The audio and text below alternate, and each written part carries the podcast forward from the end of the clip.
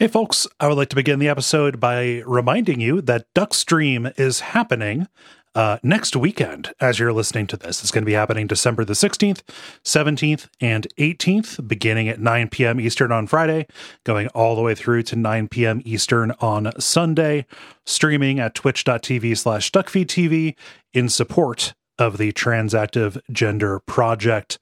Uh, please watch and please give if you can. Uh, it'll be a good time. There's fun live events happening uh, on the Portland side, uh, and then I'm doing uh, Resident Evil randomizer mod stuff on my side. It is a good time, or it's going to be. Uh, so thanks in advance if you're going to watch and give. I would also like to thank some folks. I would like to thank Brooks Thorup, Alex Case, and James Quixel. Uh, these are people who have gone to patreon.com slash duckfeedtv and helped us out. You can be like them and get cool stuff in return. Thanks so much. Oh, also, here's an episode of the show.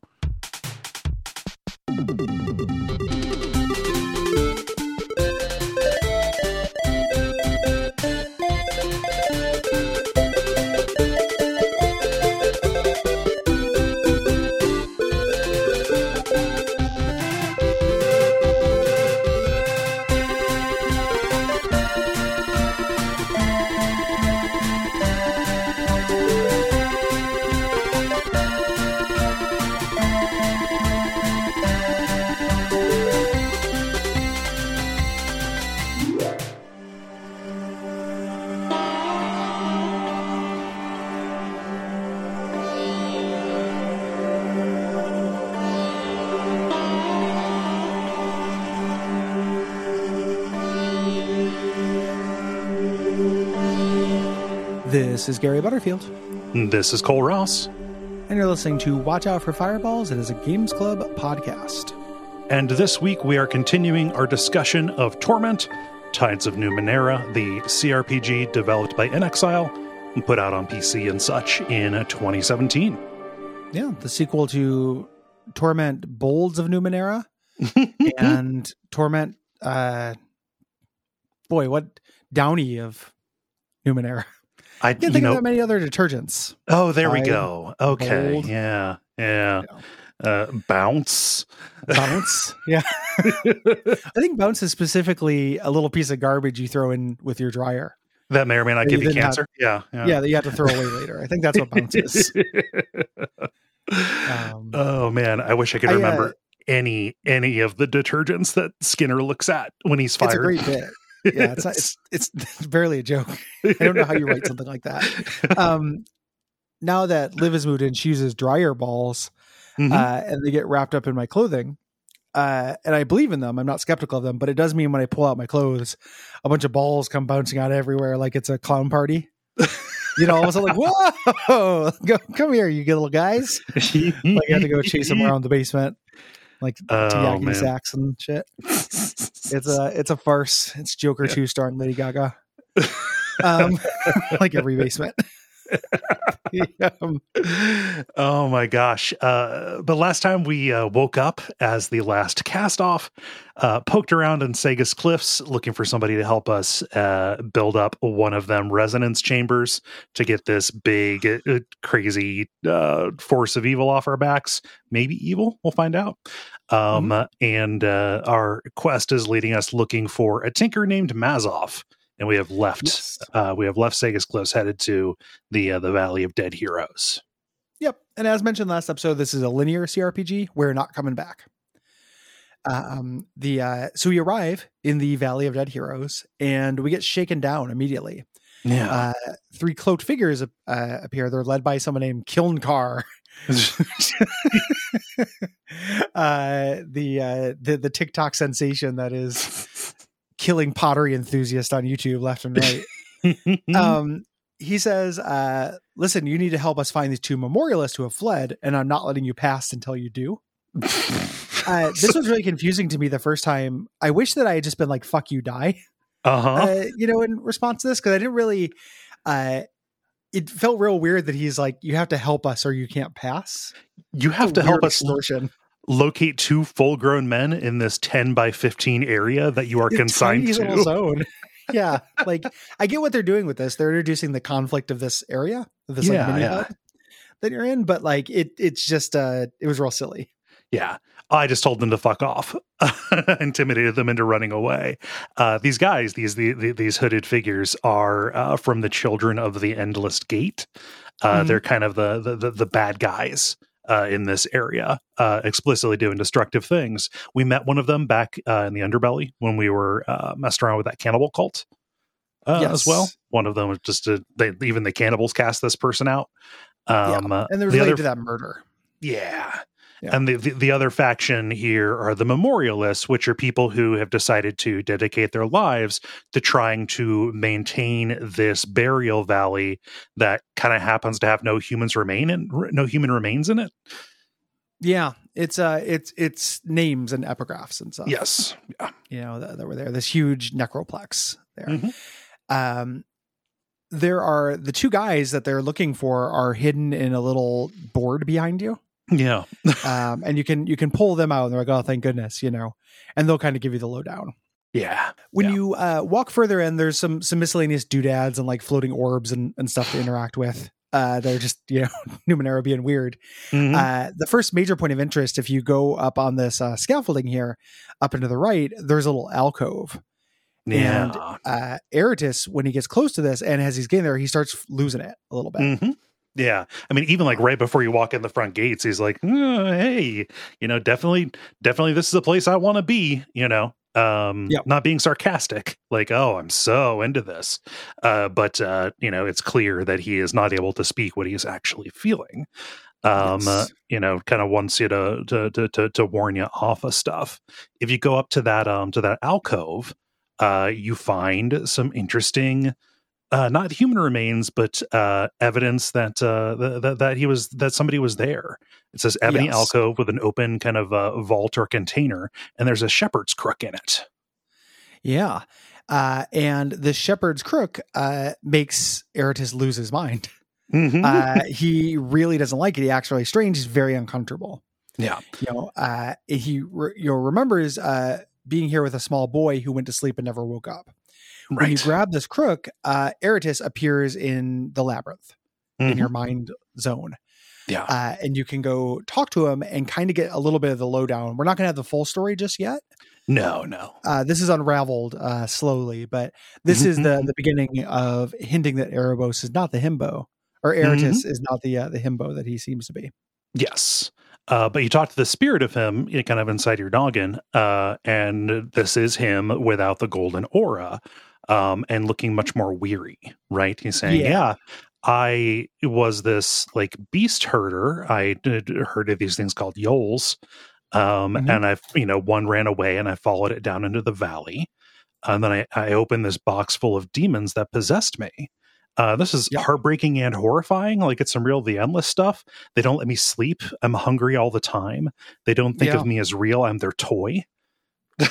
uh, and they're we we learned the name of them a little bit later, but very specifically, uh, the, the really great touch. It's it's very the endless. Mhm. Um, they are called the audience. Yes. um, it is this meta thing about what a hero should be, like Right. what's fun to watch, and uh, we're going to try to find a way to help our boy. Uh, unless you misclick like me and you say "supercharge my boy," burn this candle at both ends. have, it- have him fall apart like that one guy in Highlander 2.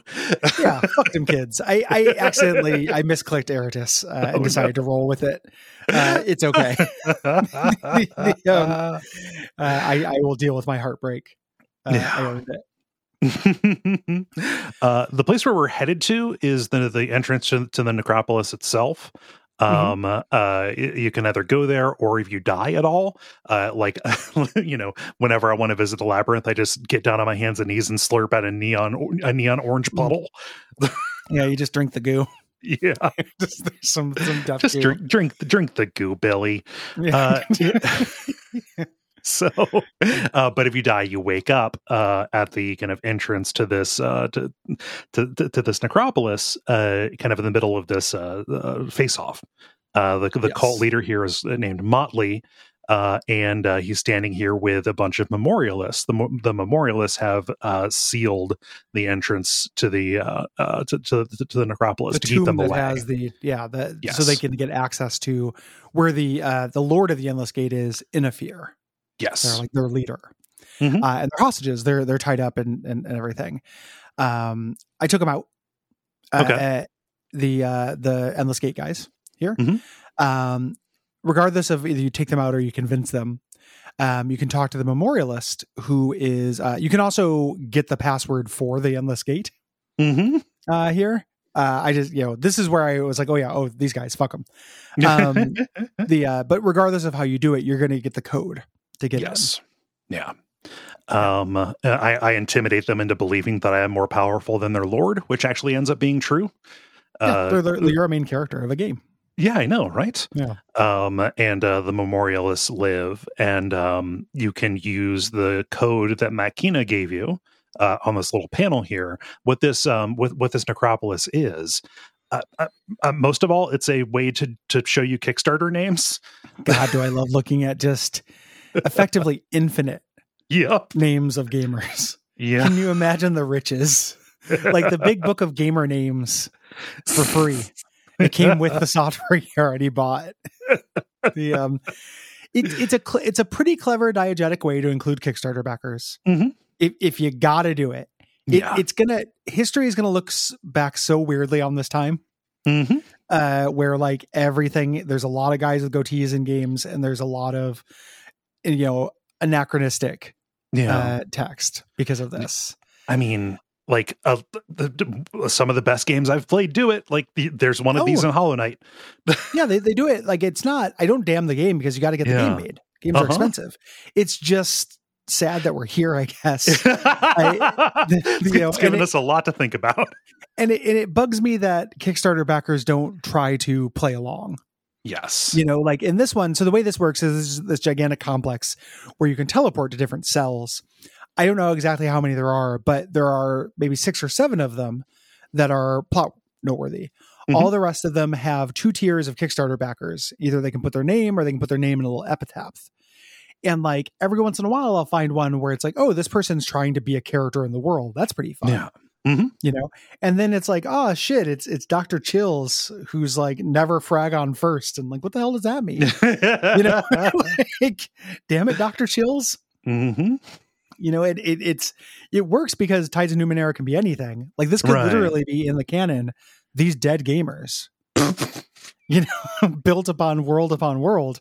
First world gamer you know I love my dead gamer's son. yeah i don't shit um but like i don't know it just it's frustrating because there are things that get unlocked by hitting random and Mhm. there's a guy outside who uh, wants you to read these epitaphs and you get rewards once you've read a certain number of them oh yeah, I didn't fuck with that. He wanted me to do like twenty of them. yeah I, it's it's i don't know how far that goes like how many you can do to get rewards but like right. Thank god i do not have a min-maxing gene where i have to optimally play because I I do not want to read a thousand gamer names or maybe Yeah. uh, tens of thousands, hundreds of Mhm. 1000s of gamer names. I don't know. So it's it's five digits that can go up that can go up to five um Yes. uh, a, a piece so i can't do that math in my head but it is you know some somewhere less per. yeah Yeah. So yeah uh per, per, po- pos- you know definitely tens of thousands well no they probably didn't have tens of thousands backers thousands let's say Yeah. It's it's hard to tell and we never will tell. nope Uh, and I don't want to tell. i'm not going to count um, the stars in the sky Yeah, and just like count these grains of sand. Uh the Matkina gave us a code that we use. The way you do this is through a code. I think this is a actually a smart way to do an effectively infinite space with no budget. yes like having you just dial into identical rooms basically Mhm. with these codes like it gives the impression of it going on forever without actually having to do it. Yeah. um Matkina gave us a code that will take us to the first cast off's tomb. Um where there's a, a mural at the far end that can take us uh where we're going to Miel Avest um but there are side quests we got to do. Yeah, we don't want to just leave yeah leave these uh these people it's a mi- it's a mini hub. Yeah. Yeah. Um, so when we get to the necropolis, the first of these, uh, if we enter in the cultist uh, code, we can go to this vault. This and this is, feels like a major quest. Mhm. Um, we can go to where the endless gate is, Indifir's gate. Yeah. uh, where he's calling to his cultist. Uh, they get absorbed in this gate, and we can follow them to a realm. Um, Uh, it Yeah. is it is a realm of uh, of shadow. These cultists have been promised eternal reward here, uh, but uh, this is kind of a the whole vibe of this place. Uh, are is sus to me. Um, No, no, it kind of kind of feeds off of pain. So are these there, there are these walls that are actually the animate live flesh of the victims that uh, Yeah. were were made that way. Uh, you know, to just kind of suffer forever to power whatever engine is at the heart of this and you can um, either go through a whole bunch of the go through a whole bunch of the um, uh, cultists, or you can cut these open and just make the final the final encounter more difficult uh, when you get there. yes, yeah. I I fought the cultist because the the the people are like, "Oh, put us out of our misery," and then somebody else who's connected to the wall of flesh is like, "Don't do that. It's just it's what it wants." there. Yeah. Oh, huh. you know, because that, that makes the uh, you know makes the thing more powerful at the Hmm. end. Um, so I fought through. What's really cool when you fight is uh, there's a a little like dark spot that's on the turn order thing. Mhm. When that comes up, a gigantic maw grows out of the wall and sucks everything towards it. Ooh, And anything that gets close to it takes a lot of damage and it will absorb uh cultists. I didn't I worked really hard to keep my party members away from it because I didn't, okay. didn't know if that was just like Rhin can't get eaten. Uh, I don't know if that would they would just be gone or not. right. Uh, it didn't happen. But it's I I since this was the thing that would get more powerful, I'm like, I do not want this to eat cultist. Like I Mhm. want to kill the cultist before they get eaten by this thing. Um, Yeah. So it was really interesting, like in a, in a game without a lot of interesting combat encounters. Mhm. Um, it had a, it was a well designed little CRPG counter combat encounter. yeah, that's a that, that's a neat way to use the arena. Yeah, Um, I liked that. Yeah, but the boss of this place, Inafir, uh, damned if it's not another cast off. These Yeah. guys are everywhere. Yeah. Uh, and, you know, he did, he decided his place was to basically uh, lead a cult in worship of this, um, of, of, of, of this, uh, uh Whatever being, this thing whatever, is. yeah, wh- wh- whatever it is. Yeah, Yeah. you know. And I and I asked him like like uh, hey, so oh, yep, yep, yep, this is my way of getting away from the shadow. Of course, yeah, okay, gotcha. Mhm. Or. Um, can can uh, uh, yes, the sorrow. And I him like, hey, can can you stop because your followers are killing people and that's not good. And also, can you close the gate? Mhm. and and he says, you know, uh, he speaks in kind in a fear. I find a little bit annoying. He speaks in uh, kind of lyrical riddles. Y- yeah, he's one Um, of the more theatrical. Uh, Yes. uh, some of the more theatrical dialogue. Uh, you know, Yeah. just uh, it t- talks about like the, the the the boundless and barren, you know, stuff like that. Just lots of uh re- re- repeat adjectives that happen to have uh, consonants to them. a lot of alliteration. Yeah, like you know, this silly, silly little fuck. The um, and it, it really kind of speaks to the general writing tension in Tides of Numenera. I think where like ideas are all A plus, and then the prose, you know, goes between a C plus and like a B minus. Like a lot of the times, like sometimes it's very good, but it's always twice the number of words you would need. yeah, You know, like it's always very purple. Uh, Yeah. He he, you know, exemplifies that. Um, he has you interpret a dream uh, that he has, uh, and I don't know if you can do this right or wrong. This might just work, regardless of what you say, because it, it has the. It's not a riddle. It's not asking you for. There's. no- It doesn't feel like there's a right answer. It's interpreting a dream. You know, Mhm. it gives you a an array of plausible interpretations. I don't think it matters which one you choose. When you do, you get to the end, you convince him like, "Hey, this gate is is tearing you apart. Uh, you have to close it," and he will go into your brain as a reflection. He'll go live in the labyrinth uh, there, and you can talk to him, and you can get a permanent upgrade. His intimidation skill uh, that he has, which is like a plus two or plus one to two stats and a minus one to another one. Mhm. Um, you know, good, good, good uh, on the balance. yeah, good on Yeah. that. Yeah, it's uh, he's not pleased to be in to be trapped in your mind. You know, he was king Yeah. of a realm. Uh, now he's now he's a peon. He's a pawn of a realm. you know, uh, and we- it's it's we all got to be in a realm, but it's just whether you're the big fish in the realm or the little fish in the Mhm. realm. yeah, you're in this realm with me. I'm not in this realm with you. Yeah, uh, and this this realm is does seem very boring. There's nowhere to sit. Like I would fucking hate the labyrinth. like there's not even those little pads they give grocery checkers to stand on. yeah. Like, can you imagine the foot pain?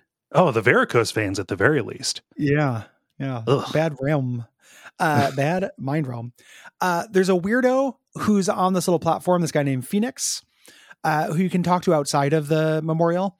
Um, he seems to only kind of half exist. And he's standing on top of this gigantic beast skull. You talk to him, and again, you're kind of dealing with some some real theatrical stuff. Mhm. Um, you know, you're answering these uh, kind of Talmudic questions about existence Yeah. uh, and you find out he's he does not know why he's there. Um, he gives you this note with some strange numbers on it, which you then know uh, correspond to a vault Yeah. in Necropolis. Uh, you head there. This uh, monument that you find is not shaped like his head. This is a repeating element. Is weirdly it? enough, yeah, it looks like it's it's going to be important. But if you just do some random Oh, ones, because I couldn't remember if anything happened, you'll run into this asset reused. Okay. Yeah. I just uh I, I I mean it was it was in his tomb, so I was like, oh, probably probably It him. makes tons of sense. It's it's just it's what they one of the things they have instead of tombstones in this world is this weird face, this this weird stone head uh, thing. Ostentatious, yeah. Mhm. Um, but um, uh, his memorial, the epitaph talks about, you know, he figured out how to alter time and space, but death still came for him. Um, and this marker that he built here, you know, kind of knows that there are these fragments of him out there uh, that, uh, you know, might be hanging around. It calls to them. So him half existing in this world was brought here basically to, you know, inhabitant of Carcosa look at this uh, stone and realize, oh shit, I'm dead. Bye. Yep, yep. And he and he he pieces out. Um, there's a quest called the Severed Child, which uh, this is. So I wonder uh, if I looked at all the designers of this. You know how in CRPGs, like a lot of times, different people are responsible for designing different hubs. Yeah. All these in aggregate, like I like the idea of the Valley of Dead Heroes. Mhm. A bunch of these are sloppier than Yeah. other quest things. Like the Severed Child quest just appears because you are wandering and you get a sense Yeah. of this thing. Like you get that beforehand. Like you get this quest almost right away, and then you can ask everybody about this child uh, named Choi, and nobody knows about it, you know, at first. But you can do that for the whole beginning of it. You just the quest just comes with the area. Mhm. It incepts into your head. It's silly, Yeah. and, I don't just- know what this really adds up to. Like this feels superfluous to me. Yeah, you just like this is just a way to learn that the cultists are actually bad guys. They're not like the uh, the cannibals in the in the underbelly because Yeah, like by going and looking at her vault, uh, you uh, you you can get a memory. You can you pick up like oh yeah, the cultist brought her here and you know skinned her so they could feed her to the endless gate. Oh, and also I believe it's her her, her dad is one of the people who you can help find at the beginning of this stage, Mm, gotcha. and so you Yeah, can go that- tell him like oh yeah, she's dead. hey buddy sorry uh just all right you know um i know the cultists are bad they Mhm. worship something called the endless gate This is the uh there's there's new stuff in the mind palace as well. Um before that though there's a couple little uh neat bits yeah. of this. Um there's an area the area where you can rest in this is uh some people who are deserters from the endless battle. Mhm. uh, there. Um talking to them unlocks a dialogue option near the end when you're asked about the endless battle Oh really? uh, in a very planescape esque motion. Yeah, like if you talk to them, you can. Re- it's like recall the stories of these people. Hmm. Blank about the endless battle. right. Um, there's a guy who is uh, designed by the like I think the RPG Codex forums. Uh, who the idea is it's three guys. He's all three character classes combined as one like horrible amalgam. Yeah.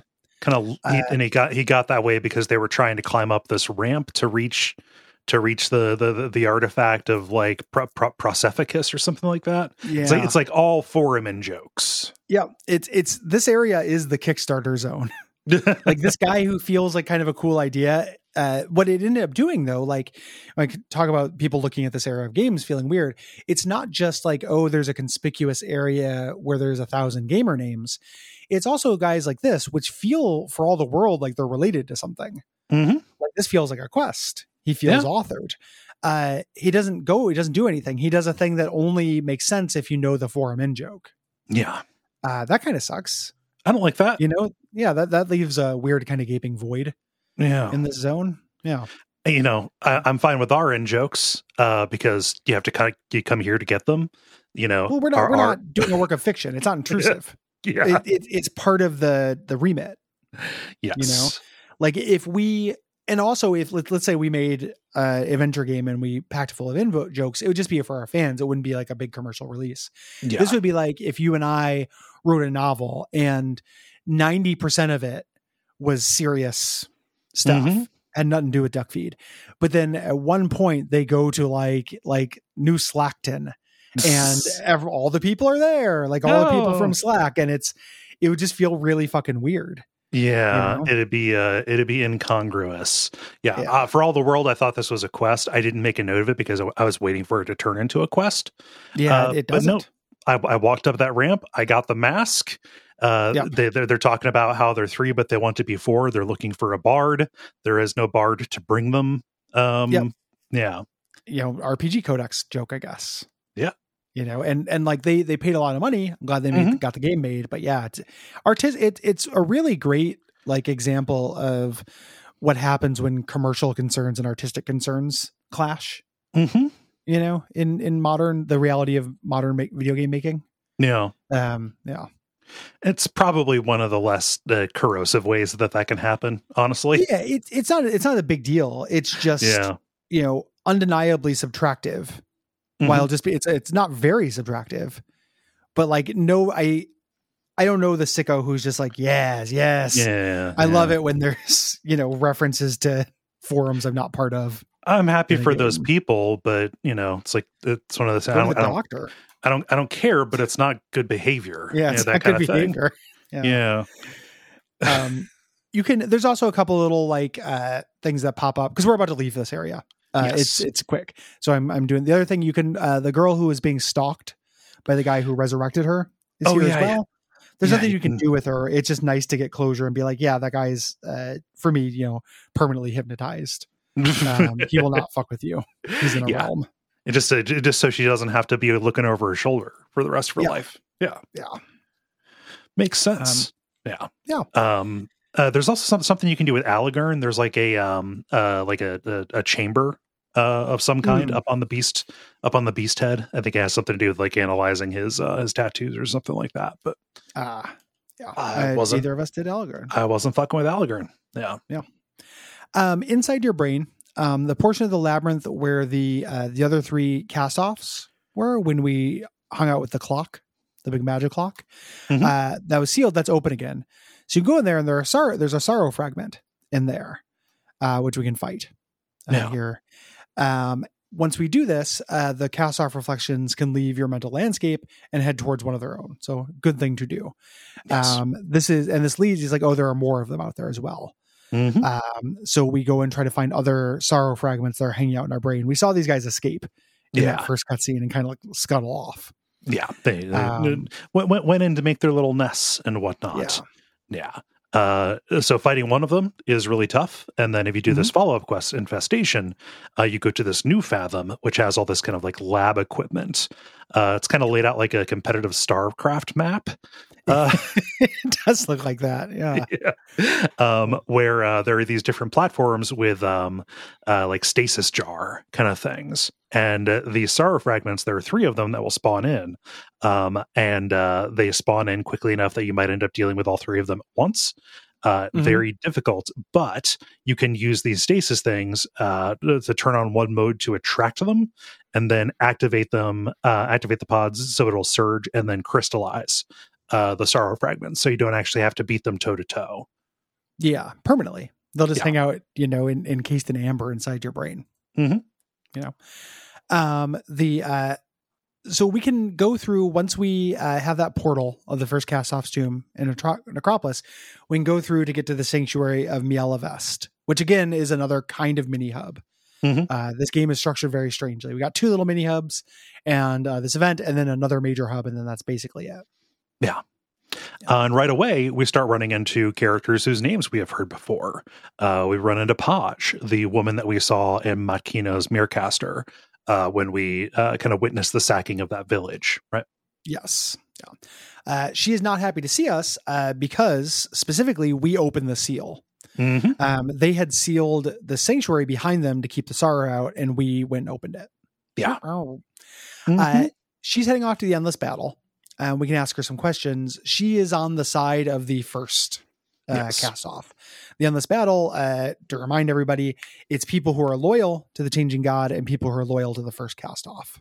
Yeah, we don't know what their split was um uh Yet. yet, yeah um we're going to be finding that out that's kind of one of the bigger one of the bigger reveals um Yes. but you can ask like hey so like you're you're working with the first like what's like what was the plan uh for for all of this and she says oh you know the the changing god's plan was to outrun the sorrow by creating ca- uh, by creating us cast-offs using us and then leaving leaving us behind to slow it down chaff yeah uh, behind a jet. You know. Yeah. Uh, yeah. You know, rough stuff. Uh, she says Mazov hasn't been seen in like a decade, uh, but somebody named Audrey's uh, two A's, two I's. Audrey's might uh, know or that. Uh, this is kind of a matron of this zone. yeah Uh, there's also where you meet this diplomat named uh, the Chalcedon. Uh, he is the changing god second command. He's leading the other forces in the endless battle. I love that they just hang out here. Mhm. Like they're both here at the same time because it's an endless battle. Like there's no point in being on the clock all the time. oh, of course Uh, he basically says that the endless battle is about this ingratitude of the cast-offs. The changing god has a plan. This whole thing is a test to improve these bodies before casting them off. Mhm. Um, and so like we're this, I don't want to get into it. We're gonna in two hours. I'm Mhm. gonna talk shit about this whole conflict. yeah just just yeah. put a put a marker in here. Uh, this was immediately the first whiff of bullshit though, uh-huh where I was like, oh, no one would believe this. This is so stupid. yeah Uh, like, who are you that like you have a, an entire army who believes that Uh-huh. you're being uh, manipulated, created, and abused as a test? You managed to Uh-huh. consp- and you managed to conscript an entire audience, like army, and I helped you, like in that bar. Uh, it's just it's so dumb, you know. I just uh, it's a, it's a really uh, hard thing to believe and hard thing for this many people to believe. I think. Yeah like if they were like there, there's maybe an appeal to like ego on this like you are you you you you you are special you are gifted you have unlimited potential because you are as of a god uh, but Yeah. also you're not going to do anything with that because we're going to send you to die over and over again in combat trench warfare. like you have unlimited potential of a god. Uh, go breathe some mustard gas and die yeah. saying your mother's name. You know, like I, I don't understand. They, they, they don't do a very good job of selling war uh, as anything other than awful. right You know, but the narrative requires yeah that characters in it are okay with it. Like Mhm. talking to this guy after talking to the deserters, who are all like genuinely very damaged. Uh, it's just real weird that they they spend a lot of time in reality uh, that I live in. Gary, not the character, spends a lot of time making me understand war is fucking awful. But this conflict has to rely on some people being like, no, no, no, this is actually pretty good. Yeah. And not just you know i understand people commit war in real life but the soldiers are not like generally enthusiastic about it. Mhm. that's a pretty outmoded idea. Uh, it's been forever since we've had a war that we fought for something that is worth believing in. Mhm. you know we don't do that anymore. We just go for weird geopolitical shit that we you know the soldiers cannot understand and they go Yeah. so they can go to college. Yep.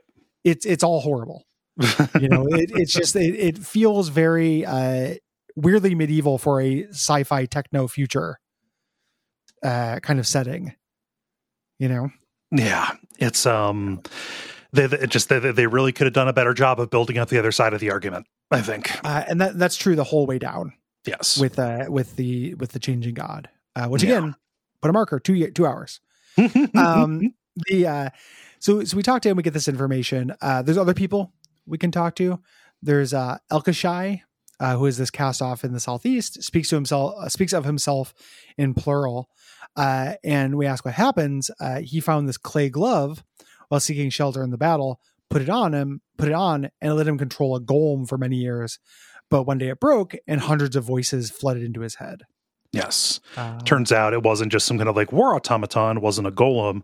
Uh, it was powered by a whole bunch of gods uh, Yep. inside of it. Uh, we know what this is. Um, Mm. Rhin looks into him and says, like, oh, I don't recognize them. They're they're not my kind of gods. They're really rude. Uh, what happened to him is is basically exactly the same as what happened to Erritis. Yeah, they, they except he had it through a power glove. Yes. Um, Adarice is in the uh, the southern part of town, uh, and she needs you to prove yourself before she gives you a Merecaster with Mazov in it. She knows that you can change the past. Yes. Um, we learn about her, and the one weird little touch of this thing that's going to again be leveraged for a lot of thematic and narrative power in the end of the game, uh, impotently. I think. Mhm. Um, she says uh, she doesn't like using her tides. You know, she believes that the tides hurt people. Right. Um, and as an example, she says like, "Hey, you know, I had Callistege with me." Uh, and she's like, you know, when you arrived, uh, was, you know, she asked what happened. And we, you know, you say that Callistege and Aligern were, were fighting. She says that's predictable. Like these bursts and tides bring conflicts into sharper focus. Yes. Um, they maybe wouldn't have gotten along forever, but this brought it to the truth. You know, brought It the was, truth to the surface. it was a flux, right? Yes. Yeah. Yeah. Yeah. Um, uh, and we we can talk about this. She she has a point, but not mechanically. Is the thing? Yes. She, she has a point, not mechanically, and we also don't see it. Right. She has a point that is told to us later. Mhm. It's like she tells us a thing is true. We then spend another big stretch of the game where it's not true. Mhm. And then a character at the end says, no, it was actually true. Yeah. You know, uh, it's pretty unsatisfying, I think, Yeah. uh, personally. and throughout the game you know if you you get prompts right? A solution to a problem could be uh surge tides. Uh, ro- ro- roll roll tide let's see if this happens. Let's see let's Yep. let's see how this works. Um and that will often solve the problem with the kind of knock-on effect of giving you a larger than usual spike to one of the different colors of tides within you. That is the only negative side to it. Uh you know plausibly. Well- if you, if you're caring if you're caring about what, what your dominant tide is. Well, and you don't need to care about that Nope. because, you know, as we talked about in the first episode, it is something that is not a fully realized mechanical concern. Further, uh, at the end of the game, they say, like, actually, no, it's not just using tides, Mhm. it's just hanging out. oh, it's just leaking like- off of you. Yeah. Yeah, it's such a fucking cop out. I, Uh huh. I forgot how much like playing this game again. I was just like, oh man, fuck! Like this is great. Like we're gonna get to the bloom. I think the bloom is awesome. Mm-hmm. Uh, I love everything about the bloom. Um, you know, it's like, oh man, Erritis. Oh fuck, Rhin. Like, yes, yes. Get, give me these characters. Why why was I, you know, B about this game? Why did I feel like this was a B? And then I got to the ending and I was like, oh yeah, fuck. it's It's limp. because it cheats. Yeah, like it, it's a limp cheater. It's it's shaking hands with a frozen piece of chicken you know, as they say. Um, the uh, yeah, so we're gonna get that, but she's she's starting one of the very few bits of lip service to what is going to be the reveal at the end. yes. Uh, Yeah. She wants you to go uh, talk to other people. Uh, she's kind of testing you. Yeah. Just like, oh, go, go and listen to these people and bring back what you learn. Right. yeah Uh, and the first person that, that she sends you to uh, is to a person with a villain named Melmoth. Melmoth. I am Melmoth. uh, you say it's, it's "Hey, Gargamel's deadbeat half brother. Yeah, Mel- Melmoth. Uh, he loves Smurfs. um the uh Melmoth Melmoth uh you talk to him about tides and he's like no tides rock uh Uh-huh. they exist to be used uh Adorus is an idiot and I'm like I'd like to subscribe to your newsletter uh next there are two people who are having an argument uh about the endless battle and you have to get them to stop fighting Mhm. Because if one of them attacks the other they have to be exiled and they're going to be sorrow bait yes. um, they both describe their view on the endless battle. One of which who is right, who is like this is dumb and pointless. One of which is incredibly wrong, who is Uh-huh. like no, no, we should do the endless battle. Yeah. You know? And as, as far as I can tell, there's really no cost associated with the saying, like, hey, listen, you guys can have your disagreements, but do you want to start a fucking war? Or Yeah. make a make a war within a war? Do you want to break the truce in the sanctuary, like and ruin this? It's it's not a gameplay thing. It's Nope. not a puzzle. Like there's no statistical or resource cost for this. You just say, hey, what if you guys didn't do this? And they Yeah. go, you know what? It's been hundreds of years, but I never considered that. Uh, and then they do it. Like there should be a cost to this. yeah. You know, I, I like the way this area ends a lot. Uh-huh. Uh, but up until this point, it's all tying into the grand, you know, this this game which is good on the micro and vapid on the macro. yeah. Um, here, uh, when you go back and talk to her, she's like, "What do you think about the endless battle?" I'm like, "It's fucking stupid. It's the endless Yeah. battle." I followed a trail of breadcrumbs that began with endless and ended with battle. Um, then this is good enough for her. She's like, "Why did I send you on these things?" I was like, "Oh, to get different perspectives." And she's like, Mhm. "That's exactly it." I'm like, "Cool. Give me the Cool, goddamn alright. plot coupon." uh, she, she gives you the Merecaster. Uh, this belonged to a castoff named Zirian, and this was the last time anyone saw Mazov. Yeah. And you go into this uh, and you are in uh, an alien kind of landscape this is like a volcanic mountain range uh, you're walking along a path that is like a spine of a huge beast and the uh, like the rib cages are jutting out above you like these obsidian ribs are uh, jutting out um, Mhm. and uh, uh, you know i'm like hanging around and you know l- looking for a path i run into some oh good Yeah, it's- kind of like a little te- like miniature text adventure, but there's a Yes. right way to go. Like you can go around, pick up some items and stuff.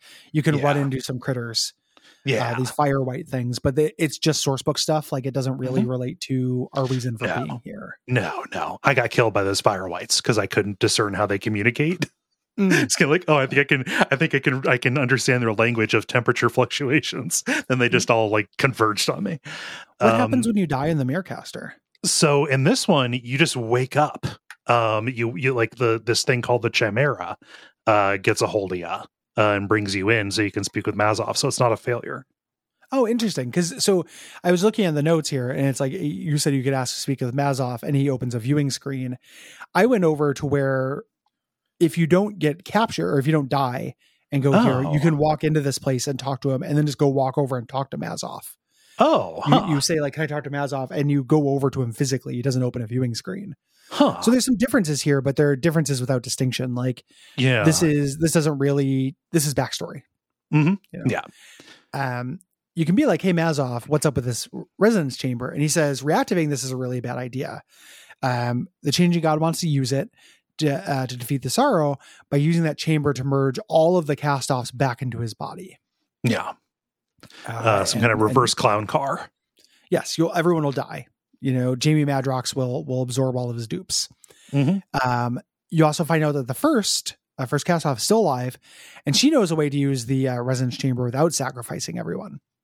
Okay, No. cool. Yahtzee. Why isn't anybody listening to her? yes, we, we got to go check out this person. Yeah. Uh, the first cast off is in the bloom, but we don't know where. However, uh, what this is, I think this is really cool. Mhm. Uh, we get pulled out of this dream. Like w- before we can get more information, we're pulled out of the Merecaster because while this has, uh, we're in the labyrinth. We get pulled in the labyrinth near the Spectre. Uh, and this is where we find out the reveal the Spectre, who has been like only kind of helpful up Yeah, until yeah. this point. One of my favorite things that happens is you'll be like, "Is there anything new that happened in the labyrinth?" Which Uh-huh. would be very useful in a game with a, a hub, yeah. you know. And he goes, "You tell me, it's your brain. You know, go explore. Like I'm not here to do this ease of use thing for you, player." Um, the the reason why he's so unhelpful is he he says like, "Listen, you know, you're I'm not part of you. You're part of me. I'm the changing god. hmm Why not let me drive?" Yeah. Hey, why don't you, uh, you know, just, uh, just, just, just, take a step back, and you know, here we go. We know where the first is now, right? So we can go Yep. take care of her once and for all. Um, like you know, he doesn't think the first way is real. That's not going to work. Um, and it becomes abundantly clear in the way that he's talking to us. He doesn't think doesn't think the cast-offs are real in a way that matters or that he can care about. They're just elements of him that he left behind that only have sentience because of basically happenstance. Yes. Again, for for being a central conflict of the game, does not make a strong enough argument for this. throughout. Um, you engage in a psychic battle. There are a bunch of different things you can do.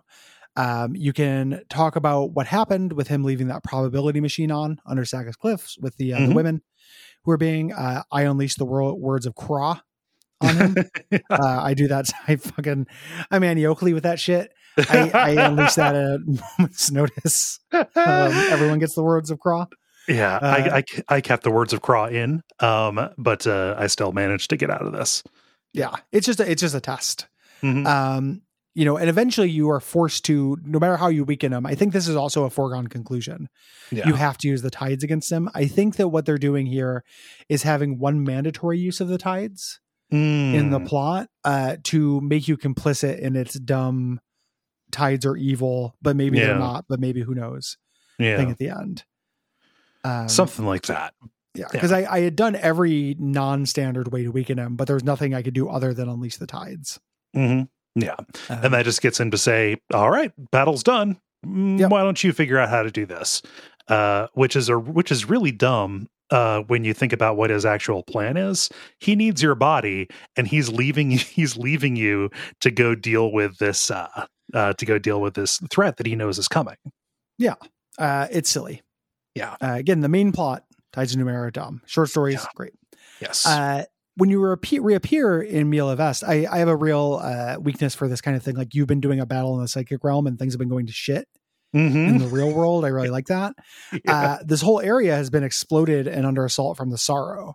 Yeah. Um, this like red and black fire is uh, everything's on this on fire. There are all these tentacles everywhere. There are those Mhm. little uh, tentacle creeps around, and we start a really complicated crisis. yeah, this uh, rules. here. Yeah, this is great. Uh, I really like this. Um, so we need to save as many cast-offs as we can on our way to get to the teleporter. Yes. And Uh, this is complicated. There's a lot of things you have to do, like uh, get through debris and shit on your way to help people, and then convince them to go off Yes. on your own. uh, which can take a couple of turns sometimes. Uh, and you know, not all your not all of your characters can uh, can smash the debris out of the out of the way, right? Not Yeah. all of your characters can pass the speech tests, um, and it is just everything is just so thoroughly gone to shit. Um, and uh, you know, like you are uh, turning on these little field generators to like keep to like clear a path of this uh, Mhm. of this uh, sorrow fire that does damage to you. But um, Mhm. yeah, eventually these are going to be turned off because you know, like you you can you can try doing this. You're not going to get everybody away before the sorrow itself actually shows up, towering as big as a skyscraper over this plateau. Yeah, uh, big, very Lady of Pain Yes. uh, esque. Um, the way that she works mechanically is on her turn, she can blow up uh, one of these generators. The generators keep the fire away, and it will weaken any of her uh, little tentaclings Mhm. that are in it. Gives them a negative fettle, uh, or she can just one shot uh, and uh, uh, cast off. Yeah. who's here, including your party members, and they will be dead forever. Mhm. Uh, you want to keep them away from her. Uh, It seems like she favors like unnamed NPCs and then named NPCs Mhm. than party members. But if you are bad enough at this, there are real consequences. yes. Um, fun trivia: uh, ori- they give her this outlandish health pool.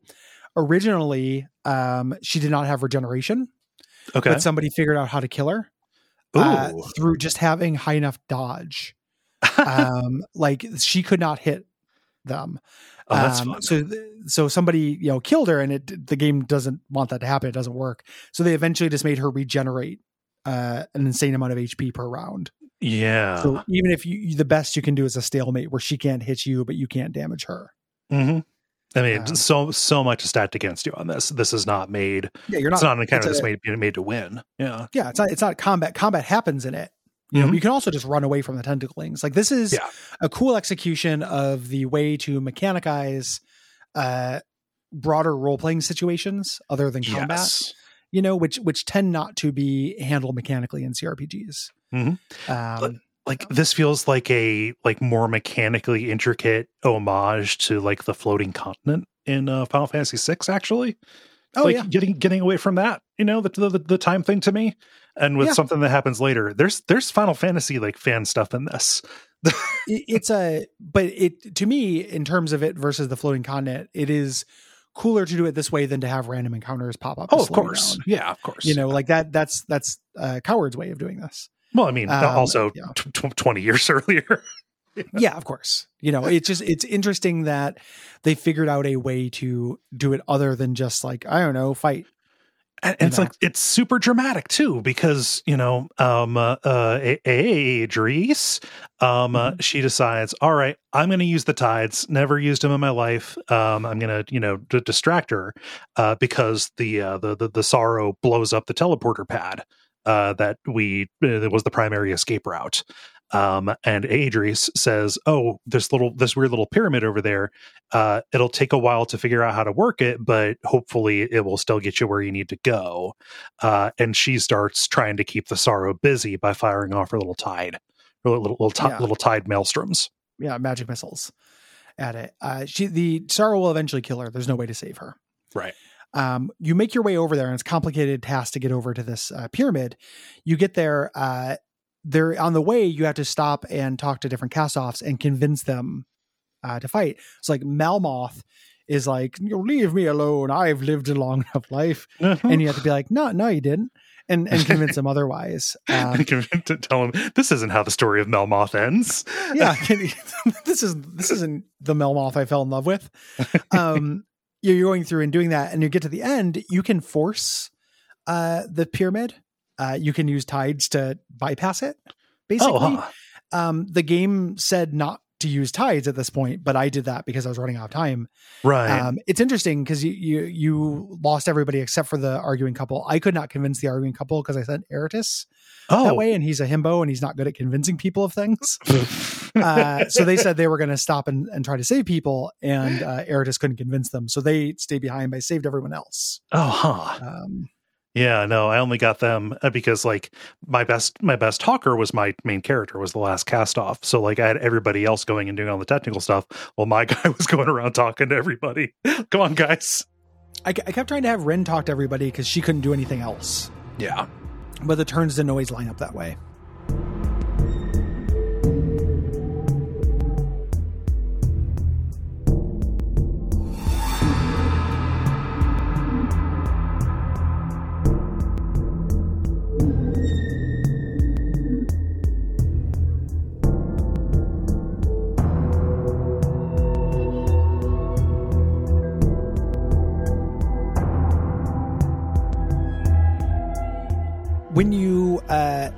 The thing, everybody gets teleported away.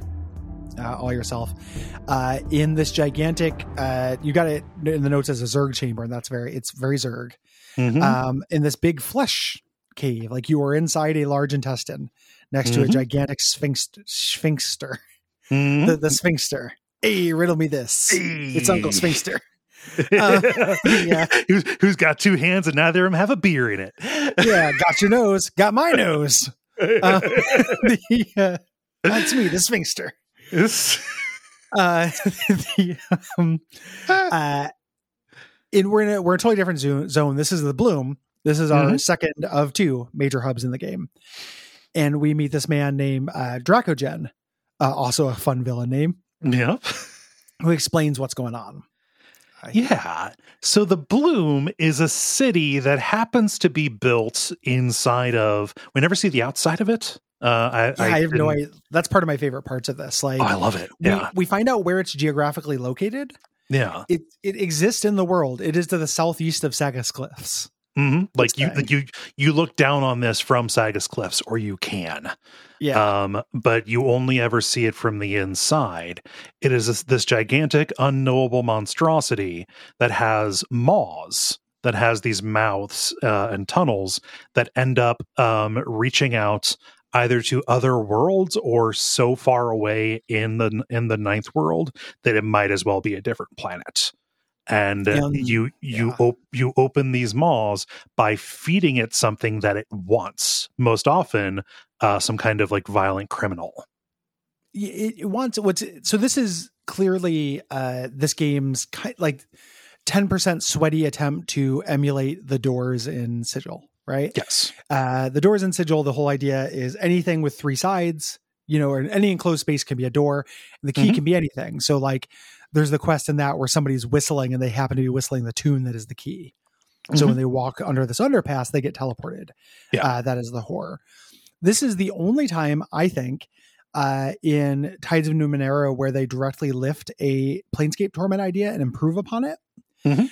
Um, I like the Maws a little bit better than that because it's not accidental. Um, opening the Maws is uh, something you want, but Mhm. you don't know what they want. And you can go to them uh, and walk up to them and it can open like it wants Mhm. you, but you have no idea of knowing what part of you it wants.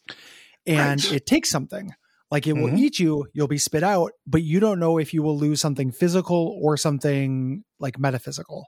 Yes. And that is a A plus 100% idea, I Mhm. think. Like, we got to get out of here, and I might go through this and I might lose my heart and die. Yep. You know, sometimes people die from from the maw. Uh, I might lose something like that's not fatal but important and tangible, like my arm, and it will cauterize it. Like you won't die from this. You just don't get an arm anymore. yeah. It's all on your arm. But then, like later, we run into people who like they lose their sense of fear. That, They- you that's know- the coolest one. Like that is the guy, you know, just like oh, he's the guy at the bar got stuck and got, got struck by lightning sixty six times in the head. Right. Exactly. Like he Like- lost a couple of legs and an arm. Like oh, it took my sense of fear, but based on what I do, that's actually not a bad thing. It took his sense of taste and smell, and he's like, "No, that's Yeah. great. I'll just eat vegetables and stuff." And then he rolled the dice the third time and took both his legs, and he's like, "Well, fuck." you know like it's such a good idea and so uh rich adventure hook Uh huh. like think about uh like you could you could use this as a starting point to do hearts of stone Yeah. you know like the guy a guy loses uh loses this elemental part of him Mhm. you know through this uh you can there's just it just feels very rich like there are a lot of cool ideas and it, it has cool world building consequences like in this world we're gonna we're gonna learn about this in a second we start talking about the side quest the people who are criminals who become slaves in this they serve for a year and then they go through a maw or Mhm. they're bought to be put through a maw Yeah. like i would like to open this maw because i'd like to see where it goes i need a volunteer once they go through it they're considered a new person and they're free Mhm. so they have to roll the dice on what this thing wants from them right. It- So it's a really good like unknowable lovecraftian alien intelligence yeah. It's like okay, you can either be executed or you can take what's in the mystery box. yes uh, and the mystery box can be not just you know things but also parts of you Mhm. memories stuff like that it's really neat Yeah. Uh, love the bloom. It's really really good.